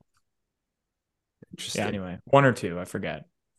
But uh but yeah, like I was literally not taking care of my body. Uh I pretty much like my day running a business for the first two years would pretty much be wake up at 6 a.m., go to Tim Hortons, get like a, a coffee, maybe a breakfast sandwich, maybe a do- maybe a donut. You were a roofer before Work you became all a day. roofer. Dude, you that's ate jokes. like one. That's jokes. You ate like. then I would work all day without eating much, maybe a Clif Bar or something. And then I would go and the, the the paint store was right next to a shawarma place. So I was eating shawarma like probably like four or five days a week. Um, that was like my only real source of protein, which is actually insane. Let's go, and then it- and then when I got home, I'd be so exhausted, I would probably like have like two or three beers, you know, just like relax and try to calm down because running a business was very like mentally stimulating and stressful for me. And then, um, you know, my weight would fluctuate drastically, right? And uh, the only thing I really cared about was not looking fat, really. So, like, because I was working so much, my body was burning a lot of calories, so I could eat like shit during the summer, which is something I really enjoyed. Like, that's the way I would think. Like, oh, well, I'm I'm moving all the time, so I can afford to eat like shit. Um, and that that lesson, essentially, like three years of that behavior compounded um, while doing a master's degree, while in school full time. Um, and just eventually my body just broke. You know, it was just like, hey man, like you Mm. can't you can't do this anymore. I'm sorry. Like you, you know, maybe maybe what that looks like for some people is having, uh, you know, getting cancer. Maybe what that looks like for some people is having their relationships fail around them. You know, for me, it was just my my um, essentially we have we all have like a an immune system and my immune system now can't differentiate between a heightened cortisol response and an allergic reaction so my body just starts profusely swelling whenever i'm deficient in sleep or undergo a very stressful period of my life. So that's something i have for the rest of my life. And uh and i have to take like a subcutaneous injection every month. I had to go through a very long application process to get approved for this new medication. Um you know it's just like something i have to deal with now forever. And that's a lesson that I look back on and I cherish, you know, because I, I think that well, at least I have a solution that I'm really, it, it forced me to be hyper aware of my actions and inputs and health and regiment, right? So it, it caused me to kind of auto correct. Like now I'm, you know, really like I meet with a health coach every two weeks. I really care about what I put in my body. I really care about the amount of, you know, calories I, I put in my body and, and put out of my body. I've become a real proponent of CrossFit to keep myself in shape. I've I've taken steps that I wouldn't have otherwise taken without that massive realization. And I look around and I'm like, well, you know, there was other there were certainly other outcomes I could have experienced from all of this poor behavior um, that would have been way maybe more painful. You know, like like I know two or three people my age that have had cancer. Like the type of the the, the type of um habits I had very easily maybe my body could have just led down that path. You know, maybe Miranda would have looked at me one day and been like, I don't really think this is the guy for me. You know, like he's mm. just like he's just like driving himself into the fucking ground. All he cares about is money. All he cares about is his business. Like, where am I going to fit into this picture? You know, like that that could have been a very likely outcome. But instead, I got diagnosed with this disorder that, hey, it, it, it sucks, but it's something I can deal with, you know, and, and it forced me. It's like I look at it as with a sense of gratitude because I know that things are kind of under control. I learned my lesson and there's a sort there's always going to be a source of pain there to keep me away from that type of lifestyle, which I'm grateful for. Dude, I have a I have a question. Yeah. What do you do to make sure that like your language around this disorder is as clean as possible? Yeah. My language? Because yeah, man. Because I feel like language really matters here and how you label yourself. Because you can be like, "Oh, I have a disorder," or like, "My body has a disorder." Or oh, like, okay, yeah. Amber was asking a question with while making a statement, which is not necessarily the highest quality move, but that's what he did. Wait, I don't really understand. Like, do you guys think that labeling it as a disorder is not something that's good? Uh, Austin, do you think there's any dangers in any of the language that you're currently using surrounding your disorder? Oh, no.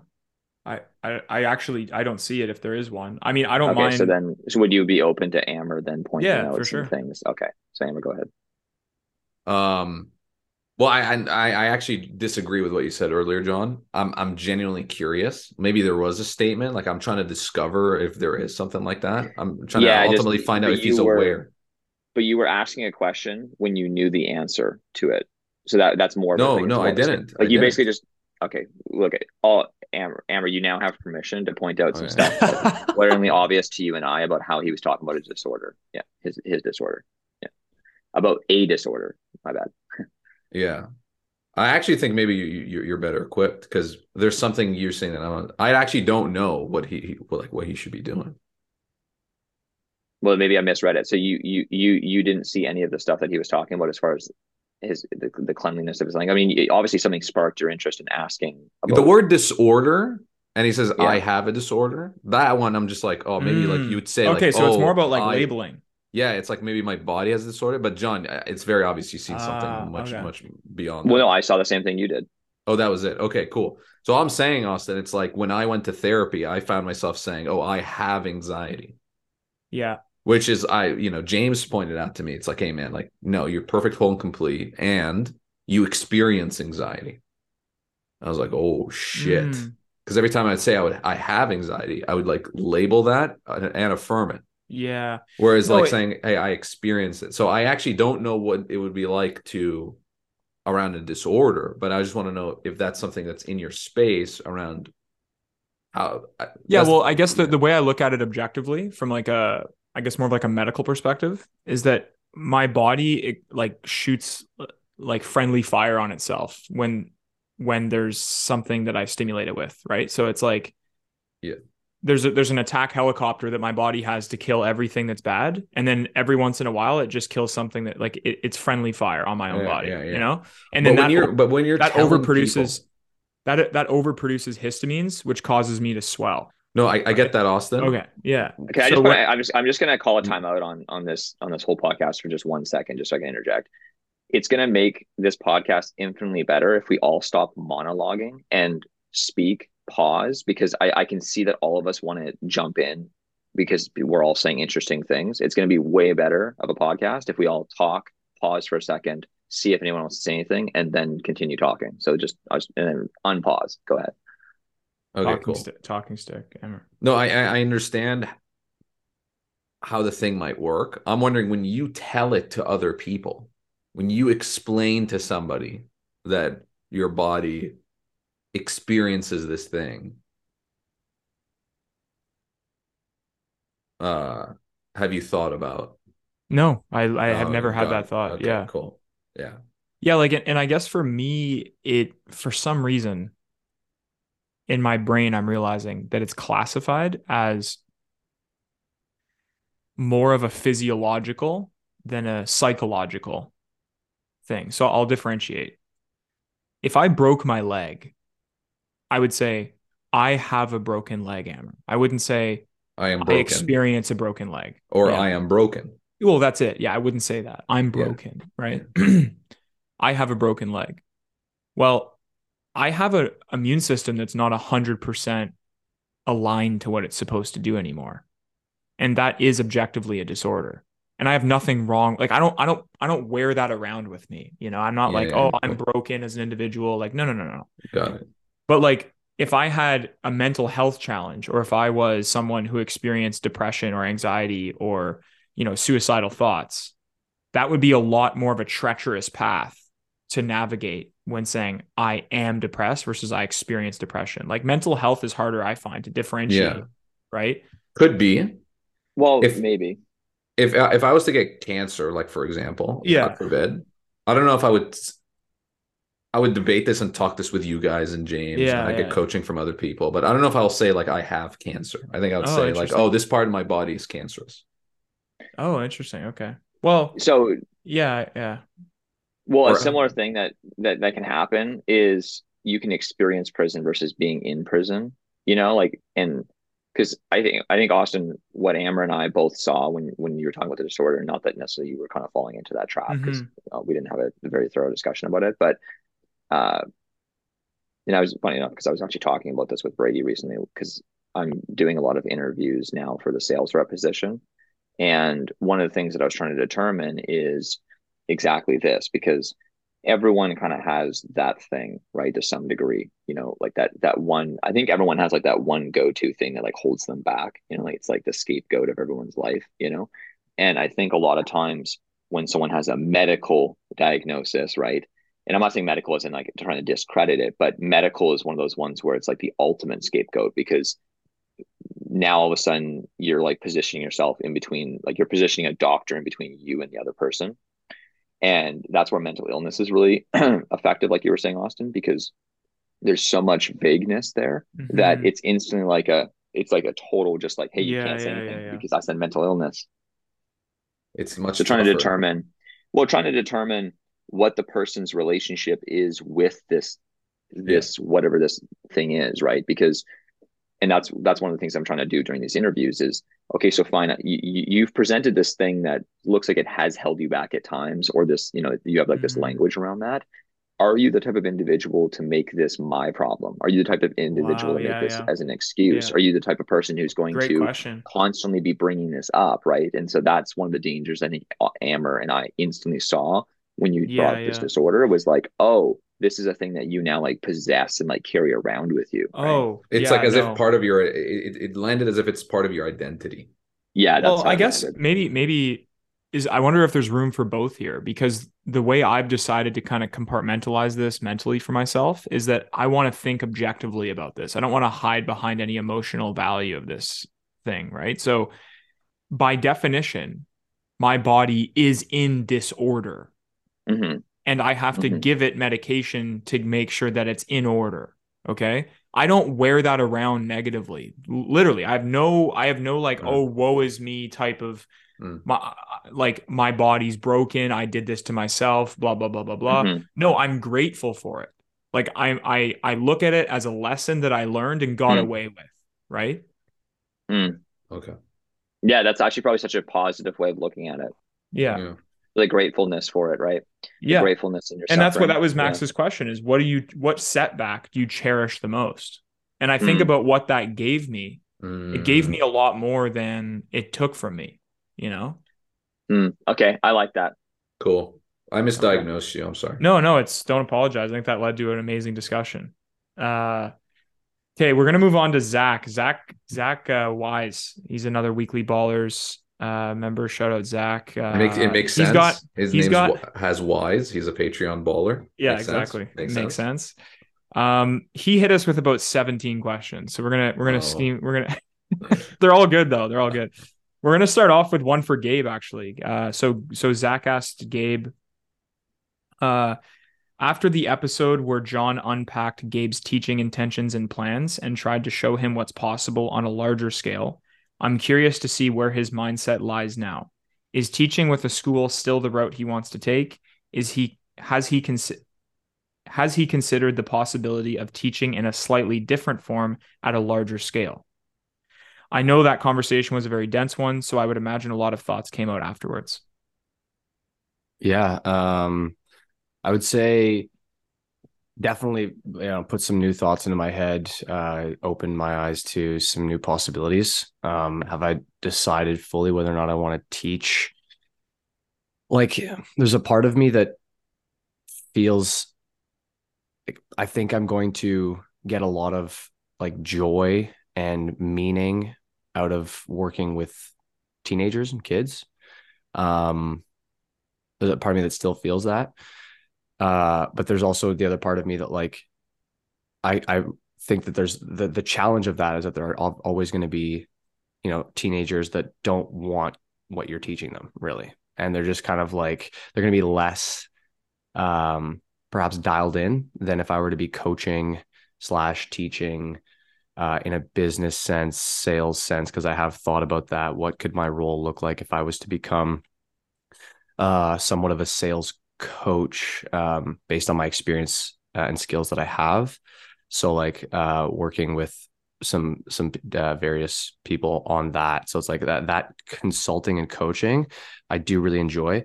And also even more recently, I think like in the last let's say week or so, I've I've even started to think about like what would it look like if I were to become like a, a life coach slash even a therapist um, because I think I'm I'm quite good at uh, I'm a really good listener. I'm very empathetic.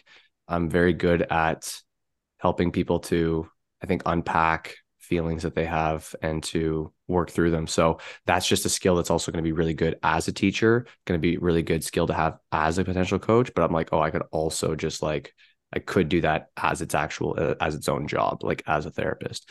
So do I have an answer as to where I want to go? Like no, I still know what the next year is look is going to look like for me, which is to continue on at Rydell and to you know uh, focus on the the sales and continuing to grow my skills there. Um, I still haven't like fully made a decision as to what I want to do after that point, but it's really nice to know that. I think it's just really nice to know that the skills that I have can uh, have opened a lot of doors for me. So I guess that is it's good to know that those those doors are open. Um, just a follow up question based on that. Like, do you f- find that a evaluation criteria for a direction that you would want to go in your career is based on pressure? Like, do you consider pressure to perform in that equation? Absolutely. Yeah.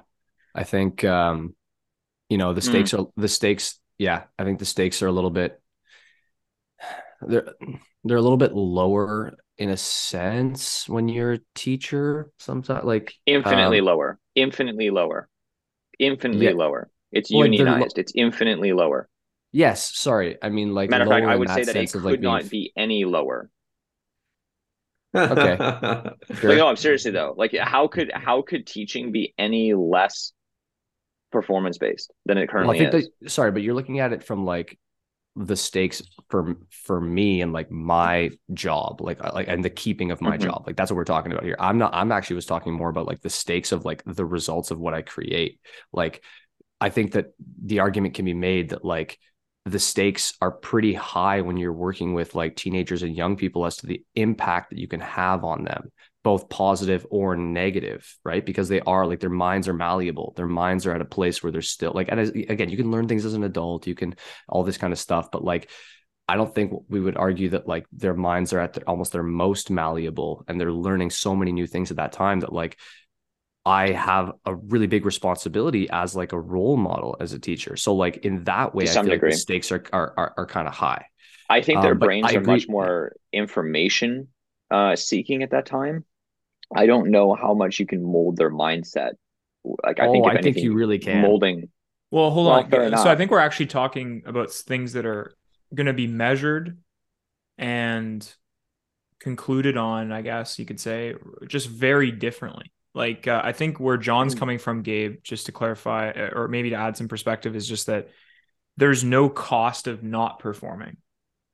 I see what you're saying, John. Yes, and I do, and I uh, do agree with that. So, like, if you let's say really made an effort like and and and i know you will as a teacher right like you're actually going to care Man, probably but- i would say the most but hold hold on so john i'm Yeah, I'm- but dude, I'll but let you talk. everyone, but everyone has. Yo, you just like, hold on, Yeah. hold on. Time Yeah. out. Remember you the just you timeout? just broke the thing you suggested yeah, yeah, yeah. Hold on. um but i think that you can try as hard as you want gabe at the end of the day there's going to be almost a net zero cost on you in your career on your earnings on your progression then if if a kid that you're trying to work with just doesn't make one change in his life and doesn't uh, doesn't course correct at all.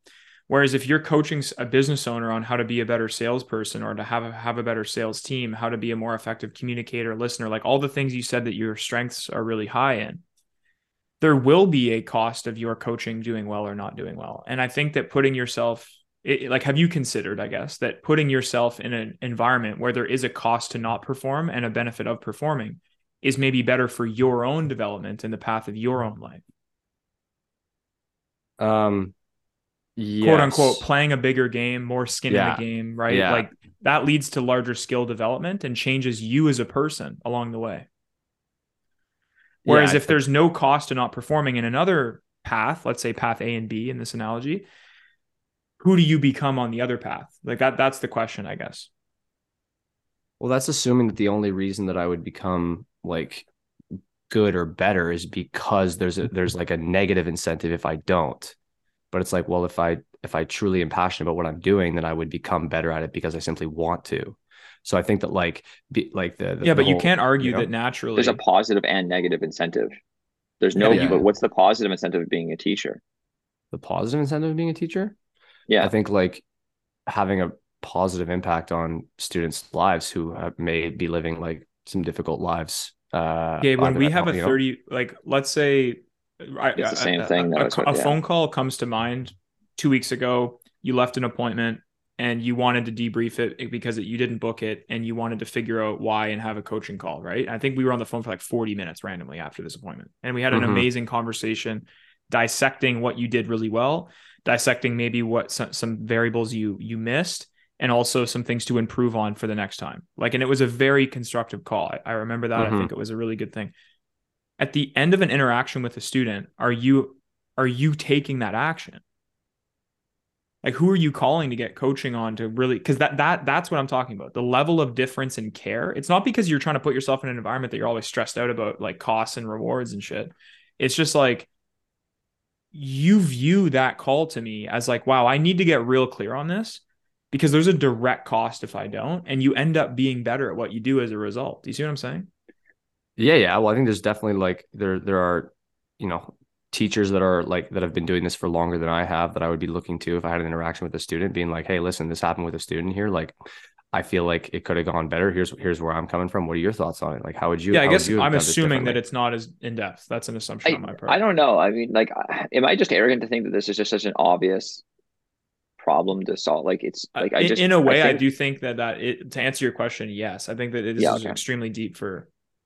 for yeah, man, it's a for- I really big deal yeah. because like because I get if- that it's if- a big deal, but I don't know. It just Because it seems me, it's such like- a lower point of leverage, though. It just seems like it's such a lower point of leverage. Like every Gabe, everything that you've ever said about teaching, I think is exactly like like when you're saying the word teenager, you might as well just replace the word human. Like you know what I mean? Like I think there's so much meaning that you attach to the word like teenager or like t- you know like some age group. Mhm. Human. Just use the word human and then find the highest point of leverage for teaching humans like the greatest impacts that I've had, yeah, look, we've all had great high school teachers. They taught me for three fucking months. Corey's been teaching me for nine years. Like for obvious reasons, he has more has had more of an impact on my life than anyone else. Like as far as a teaching relationship goes, I just don't understand why you're picking a lower point of leverage, not only for for your ability to teach, okay, like for and and there's so many things we could go into on that. I don't want to get you know spend half an hour right now going into like why that's the case, but just lower point of leverage for so many obvious reasons. Then on top of it, the financial benefits are significantly lower. There's way more things for like going into entropy as far as incentives do matter. Like every single person who goes into teaching, for the most part, probably has some sort of grand mission of making impact and being that cool teacher. Very fucking few do, right? And it's just it's just the way it works out. I just I I, just I think it's it seems so much more obvious to me. And every single time you present your arguments to me, I just I never like walk away thinking to myself, he's acknowledging this other side. It always seems like you come back to these things that are like non-exclusive to teaching. Like you're like you go back to these things that are the present in both areas. Mm-hmm. Yeah, well, I mean, like, the, and then and then which becomes which leads me to the thought of like, is there a way I can do some of both? Like, is there a way that I can? Because there are opportunities, like as a teacher, where you can have like a part time. It is like full time. What am I missing though? Like, what what is it? What is it that you get out of teaching that you don't get out of other thing? Like, what's the what's the missing? Like, because there seems to be something that I just am not understanding about why this matters. Other than just to me, it just seems like a collection of human biases that you've basically carried along the way that like have you like how like you know like anchoring, sunk cost, um, recency potentially confirmation there's so many things that i just see going on of like why like you're trying to make this teaching thing work when there's just so many ob- more obvious paths for someone of your skill level like what's the what's the thing that's exclusive about teaching that I haven't heard so far? Exclusive from all of your other paths that make it so much more worthwhile. Not only for you, but and try and make it more like less subjective to try and make it an objective thing. Yeah. the the whole objective subjective thing is something Austin and I have talked about quite a bit, especially recently. Like I know myself to be a more subjective person than objective and uh, like on a spectrum as compared to yourself or Austin and Amer and stuff like that. Um, I am someone who lives in my emotions a bit more than than perhaps other people do. Um, so it is a little harder for me to go to the objective side because I think one of the big reasons, like I do make a lot of decisions based on like how does that decision like how am i going to feel what how am i going to feel with the result that this decision would bring right not necessarily man, it seems so selfish though to do that man like like mm. you're gonna pick I mean, you're gonna pick being a teacher just because it makes you feel good like man like you're just like there's so many other people that you could help over here you know like think about like i don't know I just like I couldn't, ima- I, I couldn't so. imagine. I, I, just can't the... imagine a world where, like in business, I'd be like, you know what, man, I'm just gonna do what feels good. Like I just, I don't know. Like it just doesn't. It, it, well, where's it? Where, where's the room for that? Like, because life is short. Um, no, life is but... very long, Gabe. No, no, no. I I know that everyone says life is short. That's an emotional thing. No, life is fucking long. It's very long. It's a very long. As in, you're gonna be a teacher potentially for 35 fucking years. That's a long ass time. And at the end of those 35 years, I just have a really hard time believing that you're gonna look back at that and be like, that was the best use of my fucking time. Like that was the most leverage. I'm I'm I've I've made the biggest impact on people's lives as a result. I've made more money as a result. You know, like my, my you know everything, like friends, family. I just have a hard time believing that 35 years from now, that you're somehow gonna like you know uh, we're all gonna be sitting at a table and you're a high school teacher and we're all gonna be like, yep, that was the best use of Gabe's time. No fucking way. I just don't see any world where that's actually the case. I just not at all. Mm-hmm. And I, yeah. I, so tell me, why do you see that? Like, so like really picture this. Okay. We're all 55 years old. Okay. We're all reflecting mm-hmm. on the first, you know, hopefully half of our lives. And we're all sitting at a table. Okay, Gabe. And we're all doing the things we're doing. And you're a fucking high school teacher. I'm not trying to say in a degrading way. And and you and you say no but here's why this is the best use of my time what are you saying to us like at that in that conversation i just don't see it i and what am i missing and i know i'm being aggressive so I'll, I'll kind of pull back a bit but just what am i missing there because if i am missing something like man i want to fucking know it because it just seems so obvious to me that that's not what you'd want to do. well, I guess I am I am basing Austin knows this. Like I've I've uh I grew up in a family I grew up in a family uh, that was very stressed because my parents started a business when I was like t- 4 years old, right? And so um, the stress of having a new business and children and all this kind of stuff, and it being a hotel, and those are being notoriously, you know, like that that permeated a lot of stress in the household, and I felt that. And my mm. dad was not emotionally available when I was a kid. He was there present physically because the literal mm. reason that he started the business was he was like, I want to be able to go to your hockey games and your hockey practices and all that kind of stuff, which was great mm. because he was there mm. for a lot of our events. But was he actually emotionally there? Mm. No, he wasn't. His mind was on the mm. business. Right. So there's a part of me that just is like, and I see that tendency in myself that when I have run businesses in the past, it consumes me. Um, and so if I go into a, a practice where I start my own consulting practice, my fear would be that it would consume me in I would could be better. I think I I think I would be like good enough that I would I would, you know, be able to get better at that and control it more. but I would be like there would definitely be many moments where I would be less present with my future children, my future wife, um, than if I were to be a teacher. Because as a so teacher, you have the same time off as your kids. You have nine weeks I off see. a year. Your kids have nine weeks off a year. Like I have a cottage that my family owns, and I can I picture summers up there at the cottage with my family, and I'm like, man, that sounds really nice.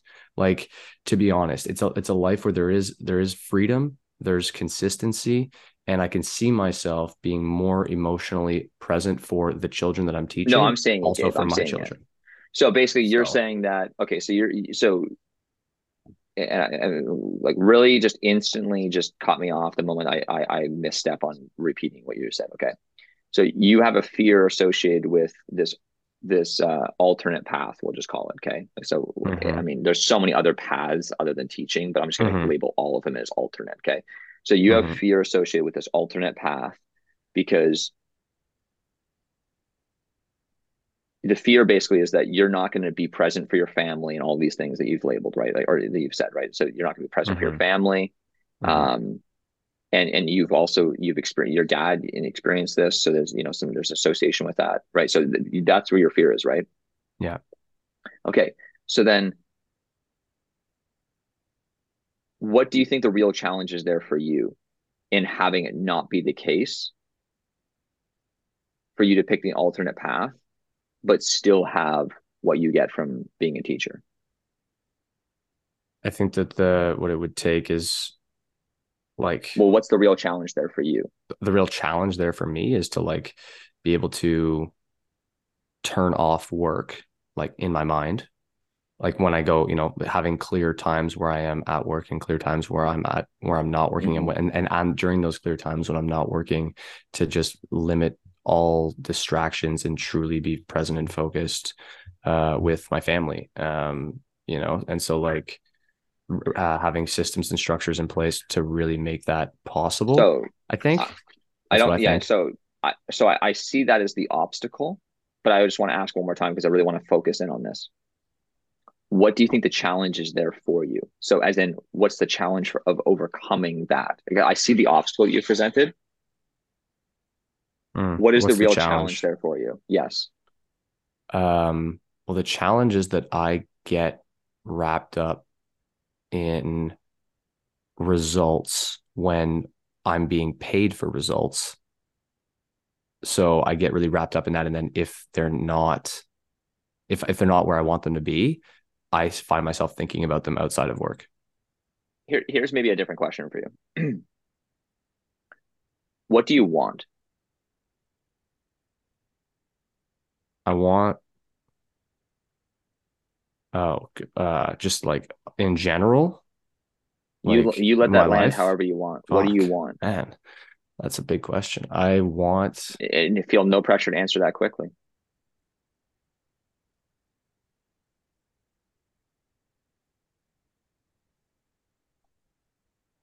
I want to feel present grounded and connected as much as possible. Like sorry it, as as many times as possible. Like i know that there will be mm-hmm. obviously moments where i feel disconnected and stuff like that but mm-hmm. i want to live a life where connection groundedness love um and meaning are ever present for me. Okay as and much so as possible. what do you think the real challenge is there for you in achieving that in the alternate paths? Because, well, the, the, the real challenge, I want to say that the real challenge is that I don't feel as connected that I won't feel as the challenge is feeling as connected to my family when I'm not. I don't know. No, that's that's the obstacle. Know. I don't Gabe, know. Yeah, what's the, what the let me guide you a bit. Are you open okay. to me guiding yeah, you a bit? Okay. Yeah. Because I see something here that maybe you know we'll, we'll see if we can maybe explore this a bit. Who do you think? Like, okay, so not even who you would have to be. Okay, mm-hmm. let's just separate who you would have to be, but just who would achieve that in the alternate path? Like w- what kind of characteristics and and who who is that person? Like so, like if you if you were like, hey, you know what, this person achieved what I want in in this alternate mm-hmm. path, who would that mm-hmm. person be? Just like just maybe like just describe that person to me. It doesn't have to be a real person. It can just be yeah. a fictional person you just described. Someone who is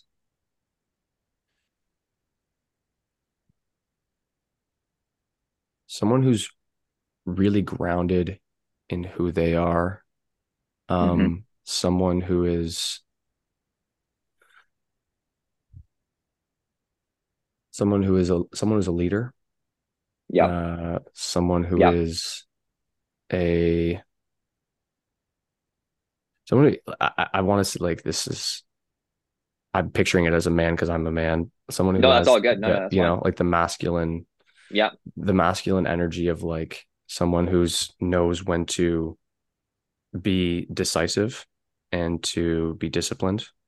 Mm-hmm. You know, yeah. um, yeah, those would be some pretty big characteristics. I think. Yeah, decisive, disciplined. Um, what else? I, I want to say disagreeable a little bit because I know that okay. part of my agreeable. Yeah, yeah, that's part of my agreeable. Well, no, no, no, no, no, we're not talking about sorry, you. We're okay, not talking yes, about you. Sorry, we're not okay. talking about you. We're not talking about Gabe. we're just talking about this this this fictional person. Okay. Uh, yeah. So disciplined, decisive, committed, um, strong. Yeah. Okay. Like yeah. really strong, like em- emotionally, mentally. You know. Yeah. Okay. Um. Yeah. yeah, those are some big ones that come up for me in terms of the characteristics required. Okay, so someone who's disciplined, strong, good leader, probably good communication, right? Yeah, good communication. Yeah, yeah. Okay. Anything else maybe on that list? Loving. I think that's okay. Lo- yeah, compassionate, loving, yeah. empathetic, yeah. right? Like those. Yeah. Okay. Okay, so Gabe, and it's gonna make me emotional, but do you know who you just described? I don't know. You. So then if I ask you again, what's the real challenge there for you? What do you think? But I don't believe I don't want to give you the capable here. of doing it. Hundred percent, Gabe. The opportunity I see here for you is is really to see what everyone else sees, which is that you're capable of much more than a high school teacher. And I think that it would be a waste of societal's resources for you to be a high school teacher to settle for that. I see you as a truly exceptional individual. Clearly, uh, you know, Austin does, Amer does. And I think the real challenge there for you is that you don't. Yeah. Yeah, I definitely struggle with that doesn't matter how good I'm doing. I always think like, mm-hmm. you know, it doesn't matter. It's, it's it, it, all could be gone tomorrow. And mm-hmm. I mean, I guess it all could be gone tomorrow, but like, no, I just think like, oh, it doesn't matter how well I've been performing. Like if I have a short period of like, oh, things aren't going re- well results wise, then it's just like, I start thinking that it's something wrong with me and, and stuff like that. I, I do make it personal. Mm-hmm. So, I mean, obviously, we're not going to solve it all right here, yeah, but yeah, yeah, I think that's the challenge that you have to, you know, I think you have to step up to the plate and want to overcome that because, you know, society will be better off as a result. Yeah. Damn. Thank you.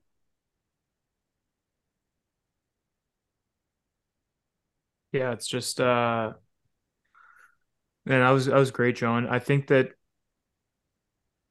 because I meet with Gabe a lot and talk to him a lot about these types of things, I guess they kind of come up in conversation uh maybe once or once or twice a month. Um something that was present for me during that conversation that feeds back to what Gabe and I've talked about and and uh would be like a compliment to John's perspective is that when you think about the type of person it would take to do something higher leverage and lead into a bigger life, play a bigger game while doing while getting all the things that you really care about, Gabe, which is like being present with your family and spending time with your kids and having time off and all these things, right? Um I know that deep down, just and I don't mean to cast this on you so you could fully disagree if if uh if you feel like you disagree, but deep down, you think that for some reason, John Amer and I would be able to do that. Like if we were like, oh yeah, you're mm. doing it because you can do it. I'm not going to do it because I can't do it. Mm. Yeah, I definitely. Yeah. I definitely and because that, you believe yeah. that, that's the problem. That's mm-hmm. a belief. It's not true. Like, how will you ever know if that's true? Hmm. Yeah, man. And yeah. and man, like we could all talk about our fathers and what yeah. what what, yeah, what, what, we've learned from our fathers. like, dude, like I I'm I would be terrified to become my father. I think we are all in a way would be terrified to be, become our father, right? Like like We've look at John killing him at a young age. Yeah. Look at look at John, look at me, look at Amer. Like I think you can look at us and say we are not our fathers, and it's not bad or good to say that. It's just we're not our fathers, right? Mm-hmm. And if you have a fear of becoming a way that your father was, not to say your father's a bad man by any means, right? It's just you don't want to have the same strengths and weaknesses as him because you experience them in a very real way. Mm-hmm. You're your own man. You're not going to be him. No matter how hard you, ever, you, try, you're not going to be your dad.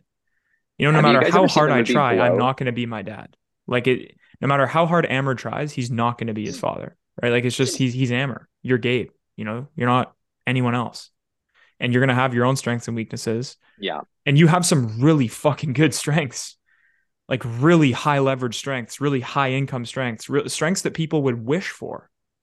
Not even not necessarily high income, just high just high point of impact. Yeah, you know, just like a high like there's so much impact you can have on individuals. You know, and yeah. and like you're at a you know a point in your life where it's like you decide to go and mm-hmm. leverage those strengths or not, you know? And um yeah. Yeah. Either way, I think we should move on from that. Yeah, I just want to say it's so cool. I was taking notes the whole time, and the conclusions I was making, John, you were making, and I was like a cool. Mm-hmm. Yeah, I was like, I was like getting all hyped because I'm like, yeah. yo, he's hitting it right now. I know, it's, I know. like I'm writing the plot. He's like, knowing yeah. the coach and you, you probably like were like, fuck, I really hope that he, you know, he takes it that fast. Yeah, yeah. I have, I have literally two of the exact statements you said is like in here, and Austin eh, and and Gabe, if you'd be um like this is something that comes up a lot. Like gabe would you would you be open to taking this offline and maybe i can also have a conversation with you? Yeah absolutely. Yeah i mean cool. Yeah i, I think so too.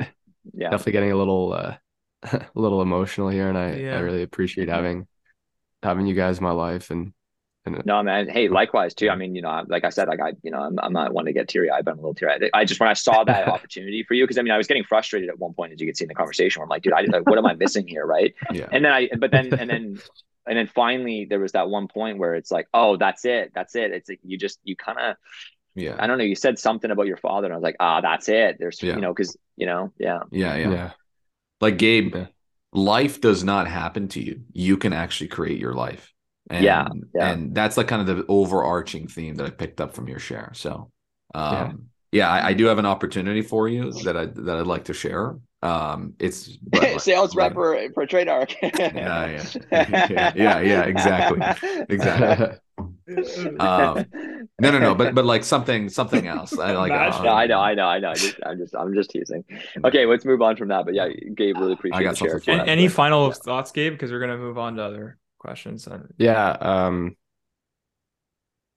I just I want to I want to I just need to work on believing it more, and I I guess that's the part that not even I believing, just seeing it. Seeing it, yeah, yeah, I guess seeing it. Yeah, Gabe. Well, if you're wondering I have how, moments of seeing it, I have moments of seeing it. Like like there are times when, and I told like there are times when I see it, and I'm like, oh yeah, this is this could be possible for me, and and I could do this for sure if I wanted to. Like yeah, I I have the capabilities, it's just like the when I when I get in a down state and and it's just like getting myself to just I can I can fall into that uh yeah, feeling the negative know, feelings man. and and it's like yeah. so I just got to challenge myself more on those or and finding ways to I am working with someone like an energy healer that is helping me to to to work through some of the some of the I guess pent up pain that I have uh or and feelings and just kind of working towards that. So I do feel good. I feel like I'm moving in a better direction. So the pent up pain that you're experiencing for sure. Yeah, yeah, yeah. Beautiful. So,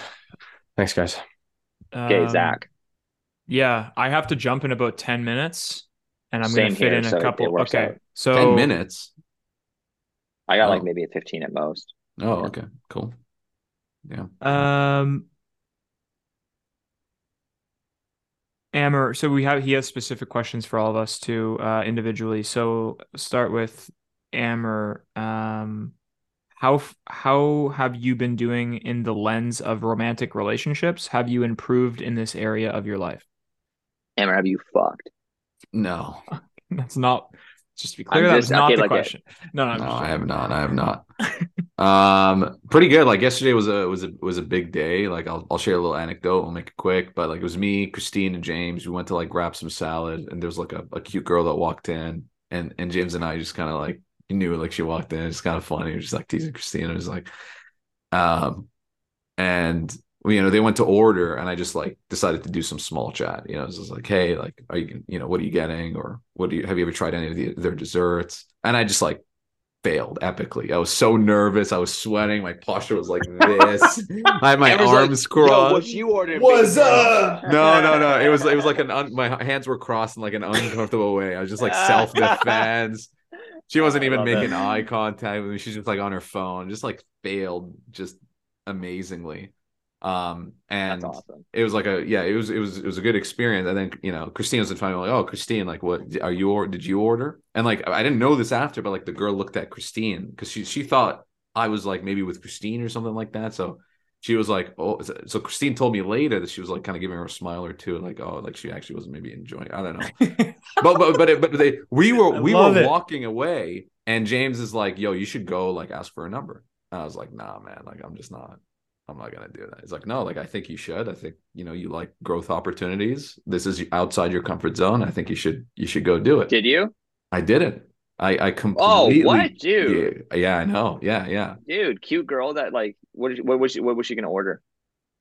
Uh, like was it was a salad place, like a salad, you know. Okay, well, I was just wondering, was it the healthiest thing on the menu, or was it, oh yeah, know, yeah, she get like no. a beef dip or something like that? No, no, she wasn't. No, no, no so that that like stuck with like I went back and I just felt like a failure. I'm like, wow, I just completely was like mm. a coward. And like I did like some journaling and thinking and like I asked a whole bunch of questions about like, well, I don't want to be annoying. Like some women might find that annoying, but then Christine's like, no, actually, like you can make a girl's day by asking for a number. Even she says no, like that's 100%. for some yeah, girls, that's like very flattering. Yeah. That broke my mind.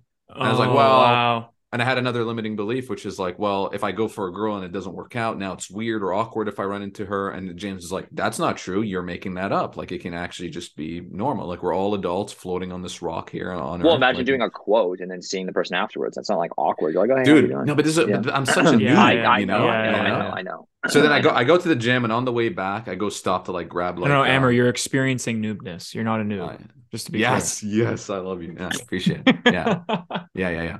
Anyways, I, I go noob on the way noobness. You're experiencing noobness. Amer, what you gotta do is just embrace the noobness. Just use a noob tube and just start, you know. the noob tube. So, anyways, on my way back from the gym, I go stop at a place, and you know, there, there was this, this girl, and I was just like, kind of gave her a smile, and then she initiated a conversation with me. She's like, "Oh, are you French?" And anyways, one thing led to another. I asked for her number, and she gave it to me. And so she asked if you're French. Yeah. I get French, Italian, Hebrew, Turkish.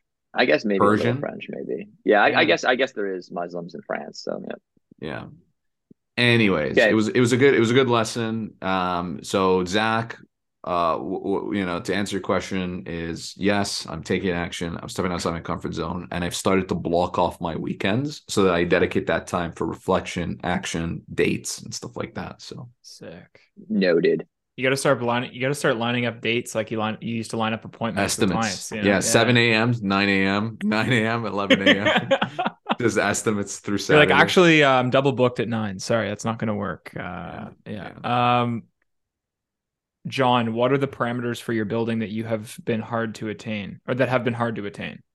Because you were talking about the building. You There's nothing for, about the characteristics of what I'm looking for that make it difficult. It's just oh, okay. the fact that we're in an interesting point in the economy where buyers basically have their expectations of like what something's worth and the sellers are have a lot of you know mm. human biases that are anchoring them to what you know it was worth you know right. and in real estate you're not getting daily quotes and so there's a lot going on there but basically what i'm looking for is um, a property that's in and around the range of 800 to 1.2 million that ideally well i have to uh, be able to occupy at least 25% of the building um, and we actually, I actually have a unit that uh, I'm making an offer on, or at least we're in the process of making an offer on this week, in the sense that um, it's an off market deal that I sourced through a lease. Like I noticed what I did is I went through all of the leases in Kelowna that have been over 100 days and thinking mm, that maybe some of these mm. owners would prefer to sell. And yeah. I did find one that actually is open to selling. Yeah.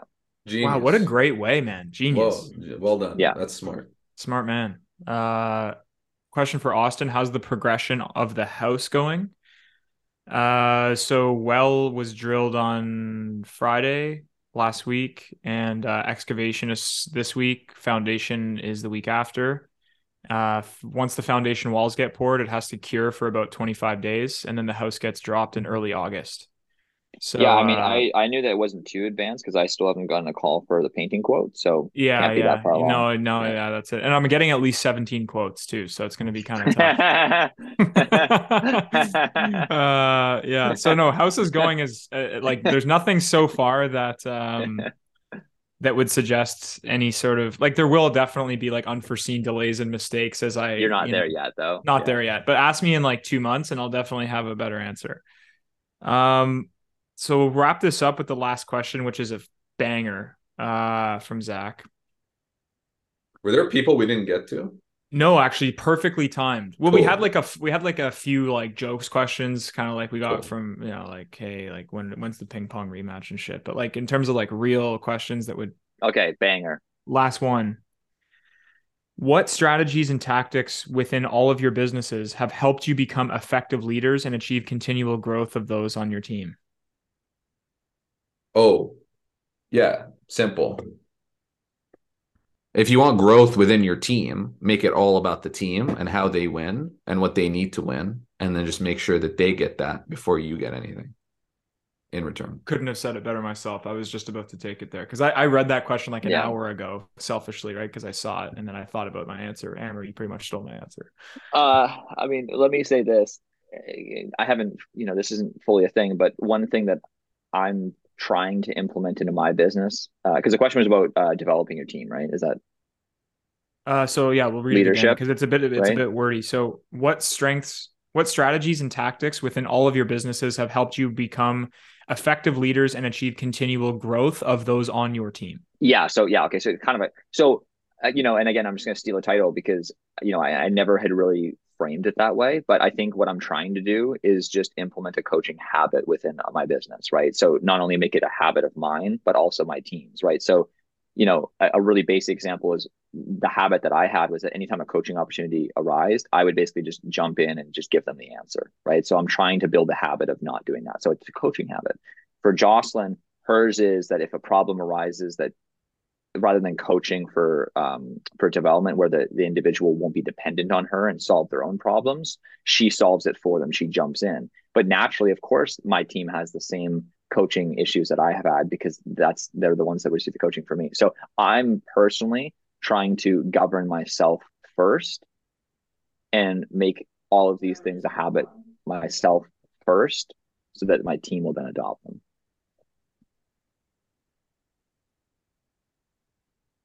Yeah, uh, I I would agree with that, and I think the only thing I would change about or add to about what you guys have said, I think, funny enough, I think naturally we all because we talk each week, I think we lead our businesses more similarly than different. I don't think we have like drastic, drastically yeah. different leadership styles or values or things we practice with our team.